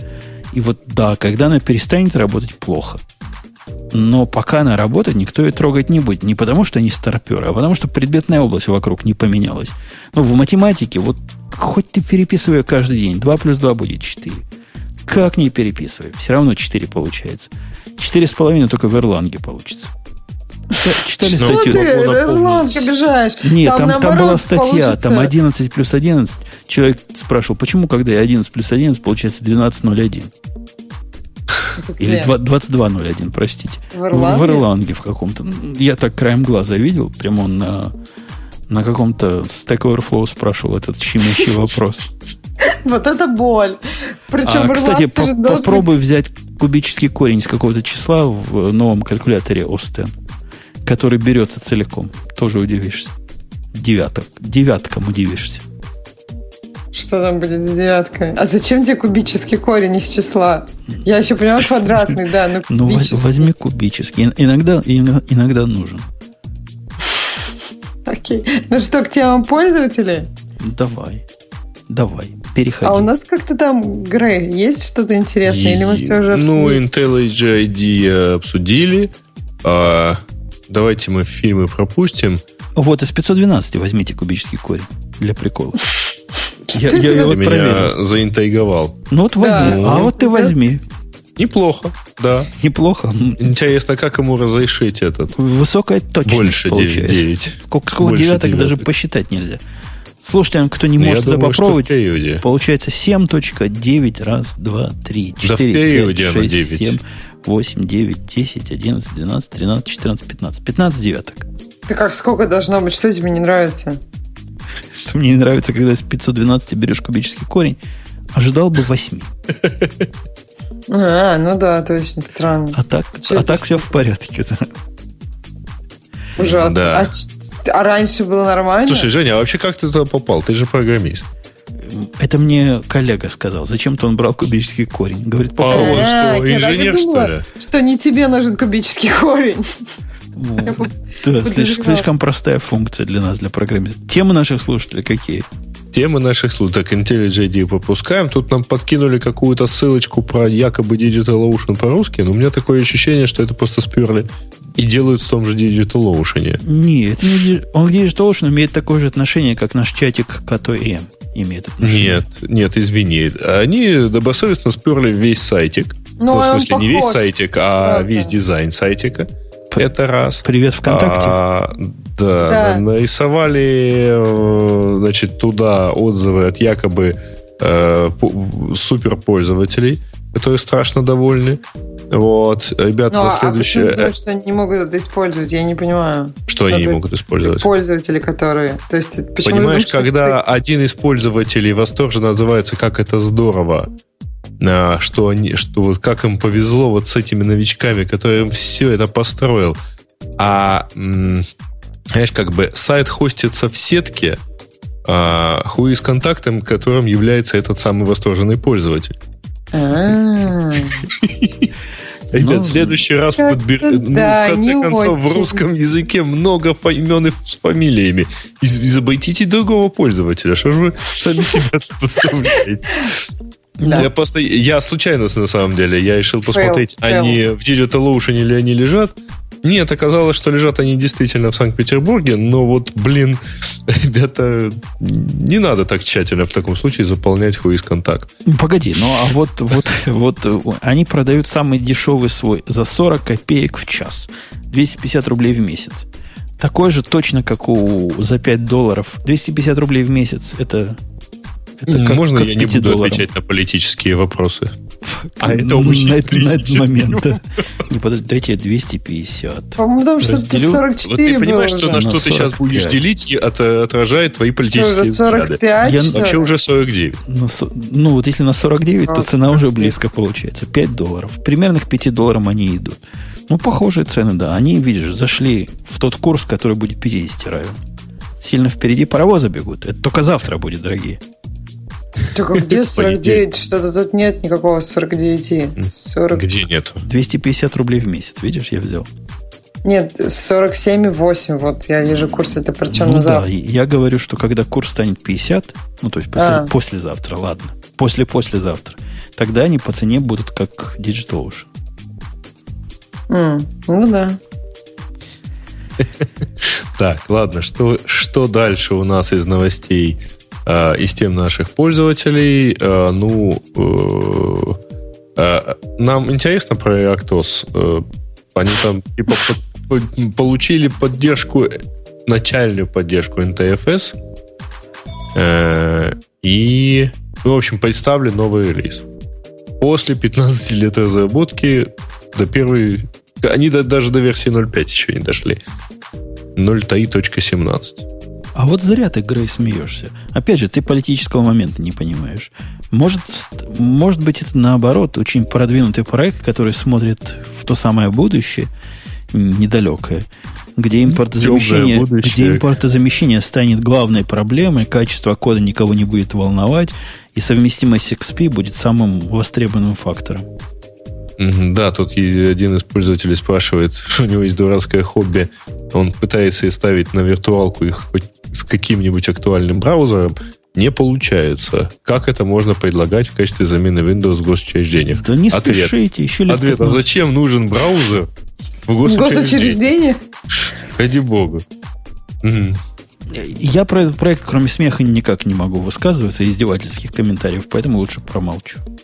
Да, а, так, э, еще одно поздравление Маринке. В общем, нам не жалко. Мы еще раз его позда... ее поздравим. А, да, поздравляем так, еще раз. Да, невнятный немножко текст про Ultra DIM SSD. Уль... Ну, короче, непонятно. Э, SanDisk объявляет про какую-то вот Ultra DIM Solid State Drive. Э, то есть это не совсем solid state, это вообще говоря flash storage. Через DIM слоты. Ну, вот такая вот прикольная штука. Ну, мы рады. Ну, мы рады. Ну, они это, э, SanDisk это называет Bringing SSD Performance to the DIM Form Factor. А, а что это может дать? Кстати, эта тема может быть интересна, потому что там для э, High Frequency Trading, где у тебя transaction speed is critical, ну, может быть полезно, видимо. То есть впаять надо SSD. Тогда будет самое нет, счастье. Нет, нет, в данном случае они его вставляют э, в, в как память. Да, в Димы. Ну, черт его знает. Не знаю. Не знаю, что это такое, поэтому комментировать не могу. А представляете, если вот это, да еще к фирме и майнить биткоины. Ага. Да. Так, про цены на клауды, про э, проект Илона Маска, который собирается, по-моему, 7 спутников запустить, чтобы обеспечить бесплатный Wi-Fi по всему миру. Ну, не знаю. Не люблю эти бесплатные штуки. Сразу социализмом пахнет. А что за бесплатная штука? Всем по а, Wi-Fi бесплатно, потому да, что это право доступ. каждого человека доступаться к сети. А право каждого человека на еду есть такое уже? То есть выдают везде бесплатную еду? Ну, а iPhone? В, в Америке выдают практически всем iPhone, многим. Да, ну, в общем, не знаю. Выглядит как-то... При том, что в Америке ну, Wi-Fi, вообще интернет и связь достаточно дорогая, это выглядит как-то странно, бесплатный Wi-Fi. Подожди, кому знаю. дорогая связь? Всем дорогая связь. В России связь, ну, я не знаю про Украину, но если сравнивать американские цены за просто за телефон в месяц, э, то в России это получится раза в три дешевле. Ну, ты ж, да, поэтому ты в Америке видела федеральный роуминг? Что? Ты в Америке федеральный роуминг видела? Когда-нибудь? Я да, я понимаю это, но я в России часто ездила, но недалеко по России. И в России есть достаточно дешевые опции, чтобы сделать себе дешевый роуминг. У всех операторов это примерно одинаково стоит. То есть, если ты едешь недалеко, то у тебя это не добавляет практически каких-то денег к твоему текущему тарифу. Если 10 ты... долларов за гигабайт для наших слушателей далеко от нас, 100 долларов за 10 гигабайт. Вот это типичный наш дата-план. Американский, правильно, Ксюша? Мобильный. Да, но при этом, ну то есть в- тут в Америке трудно получить телефон в месяц меньше, чем за 60 долларов. То есть первую линию, вторую линию, если ты как бы семейный тариф, то да, дешевле, согласись.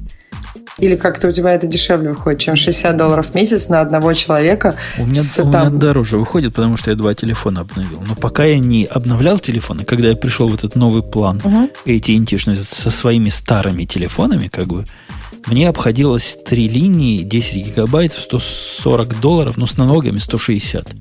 Ну, в общем, это, да, с налогами 160 примерно получается, что где-то там первая линия у тебя 60, просто это нельзя так строго делить на 3, потому что ты не получишь первую линию дешевле, чем 60. Вторую линию ты чуть-чуть дешевле получишь, третью линию тоже. То есть 140 это, да, в принципе, реально. Ну, то есть э, это получается 60 долларов. Ну, сейчас доллар, конечно, ну, да, сейчас доллар сильно выше. И сейчас, если мы умножим эти 60 долларов на, на сколько там, на, на 48, ну, то есть это получается по-моему, достаточно много. То есть, да, телефон за 2880 рублей. И либо в России вполне реально платить, ну, у меня в месяц выходило 600 рублей. То есть может быть, наверное, у меня как-то мало получалось, но я следила за тарифом, там, Ну, добавляла... дорогая, ну что там опции. говорить, дорогая, какая-то неоправданно дорогая связь, в принципе, интернет в этих Америках тоже дорогой. В общем, все плохо в этих Америках. Но наши, но наши победили на последних выборах, да, Ксюша? Наши-то победили. Хотя тебе голосовать пока У нельзя, нее, ты у нее молодая. еще... А ты голосовал? Нет. Конечно. Как же, как же можно не голосовать? Поэтому наши победили? Кони- А как же? Окей, хорошо. Ну что, заканчиваем? Ну что, да, наверное, потому что у нас тут э, как-то остальные темы, ну, такие. Что-то повторяется, что-то нет. Я согласен. На этой оптимистической ноте мы послушаем еще раз про мощный API и разойдемся по камерам. Это шоу создано при поддержке Digital Ocean. Digital Ocean – провайдер доступного облачного хостинга. Всего за 55 секунд и 5 долларов в месяц вы можете создать свой облачный сервер в одном из дата-центров, расположенных в Нью-Йорке, Сан-Франциско, Амстердаме и Сингапуре, и управлять им с помощью простой, интуитивно понятной панели управления или воспользоваться мощным API. Начните прямо сейчас. Введите промокод RadioDefist при регистрации и получите 10 долларов бонуса на аккаунт.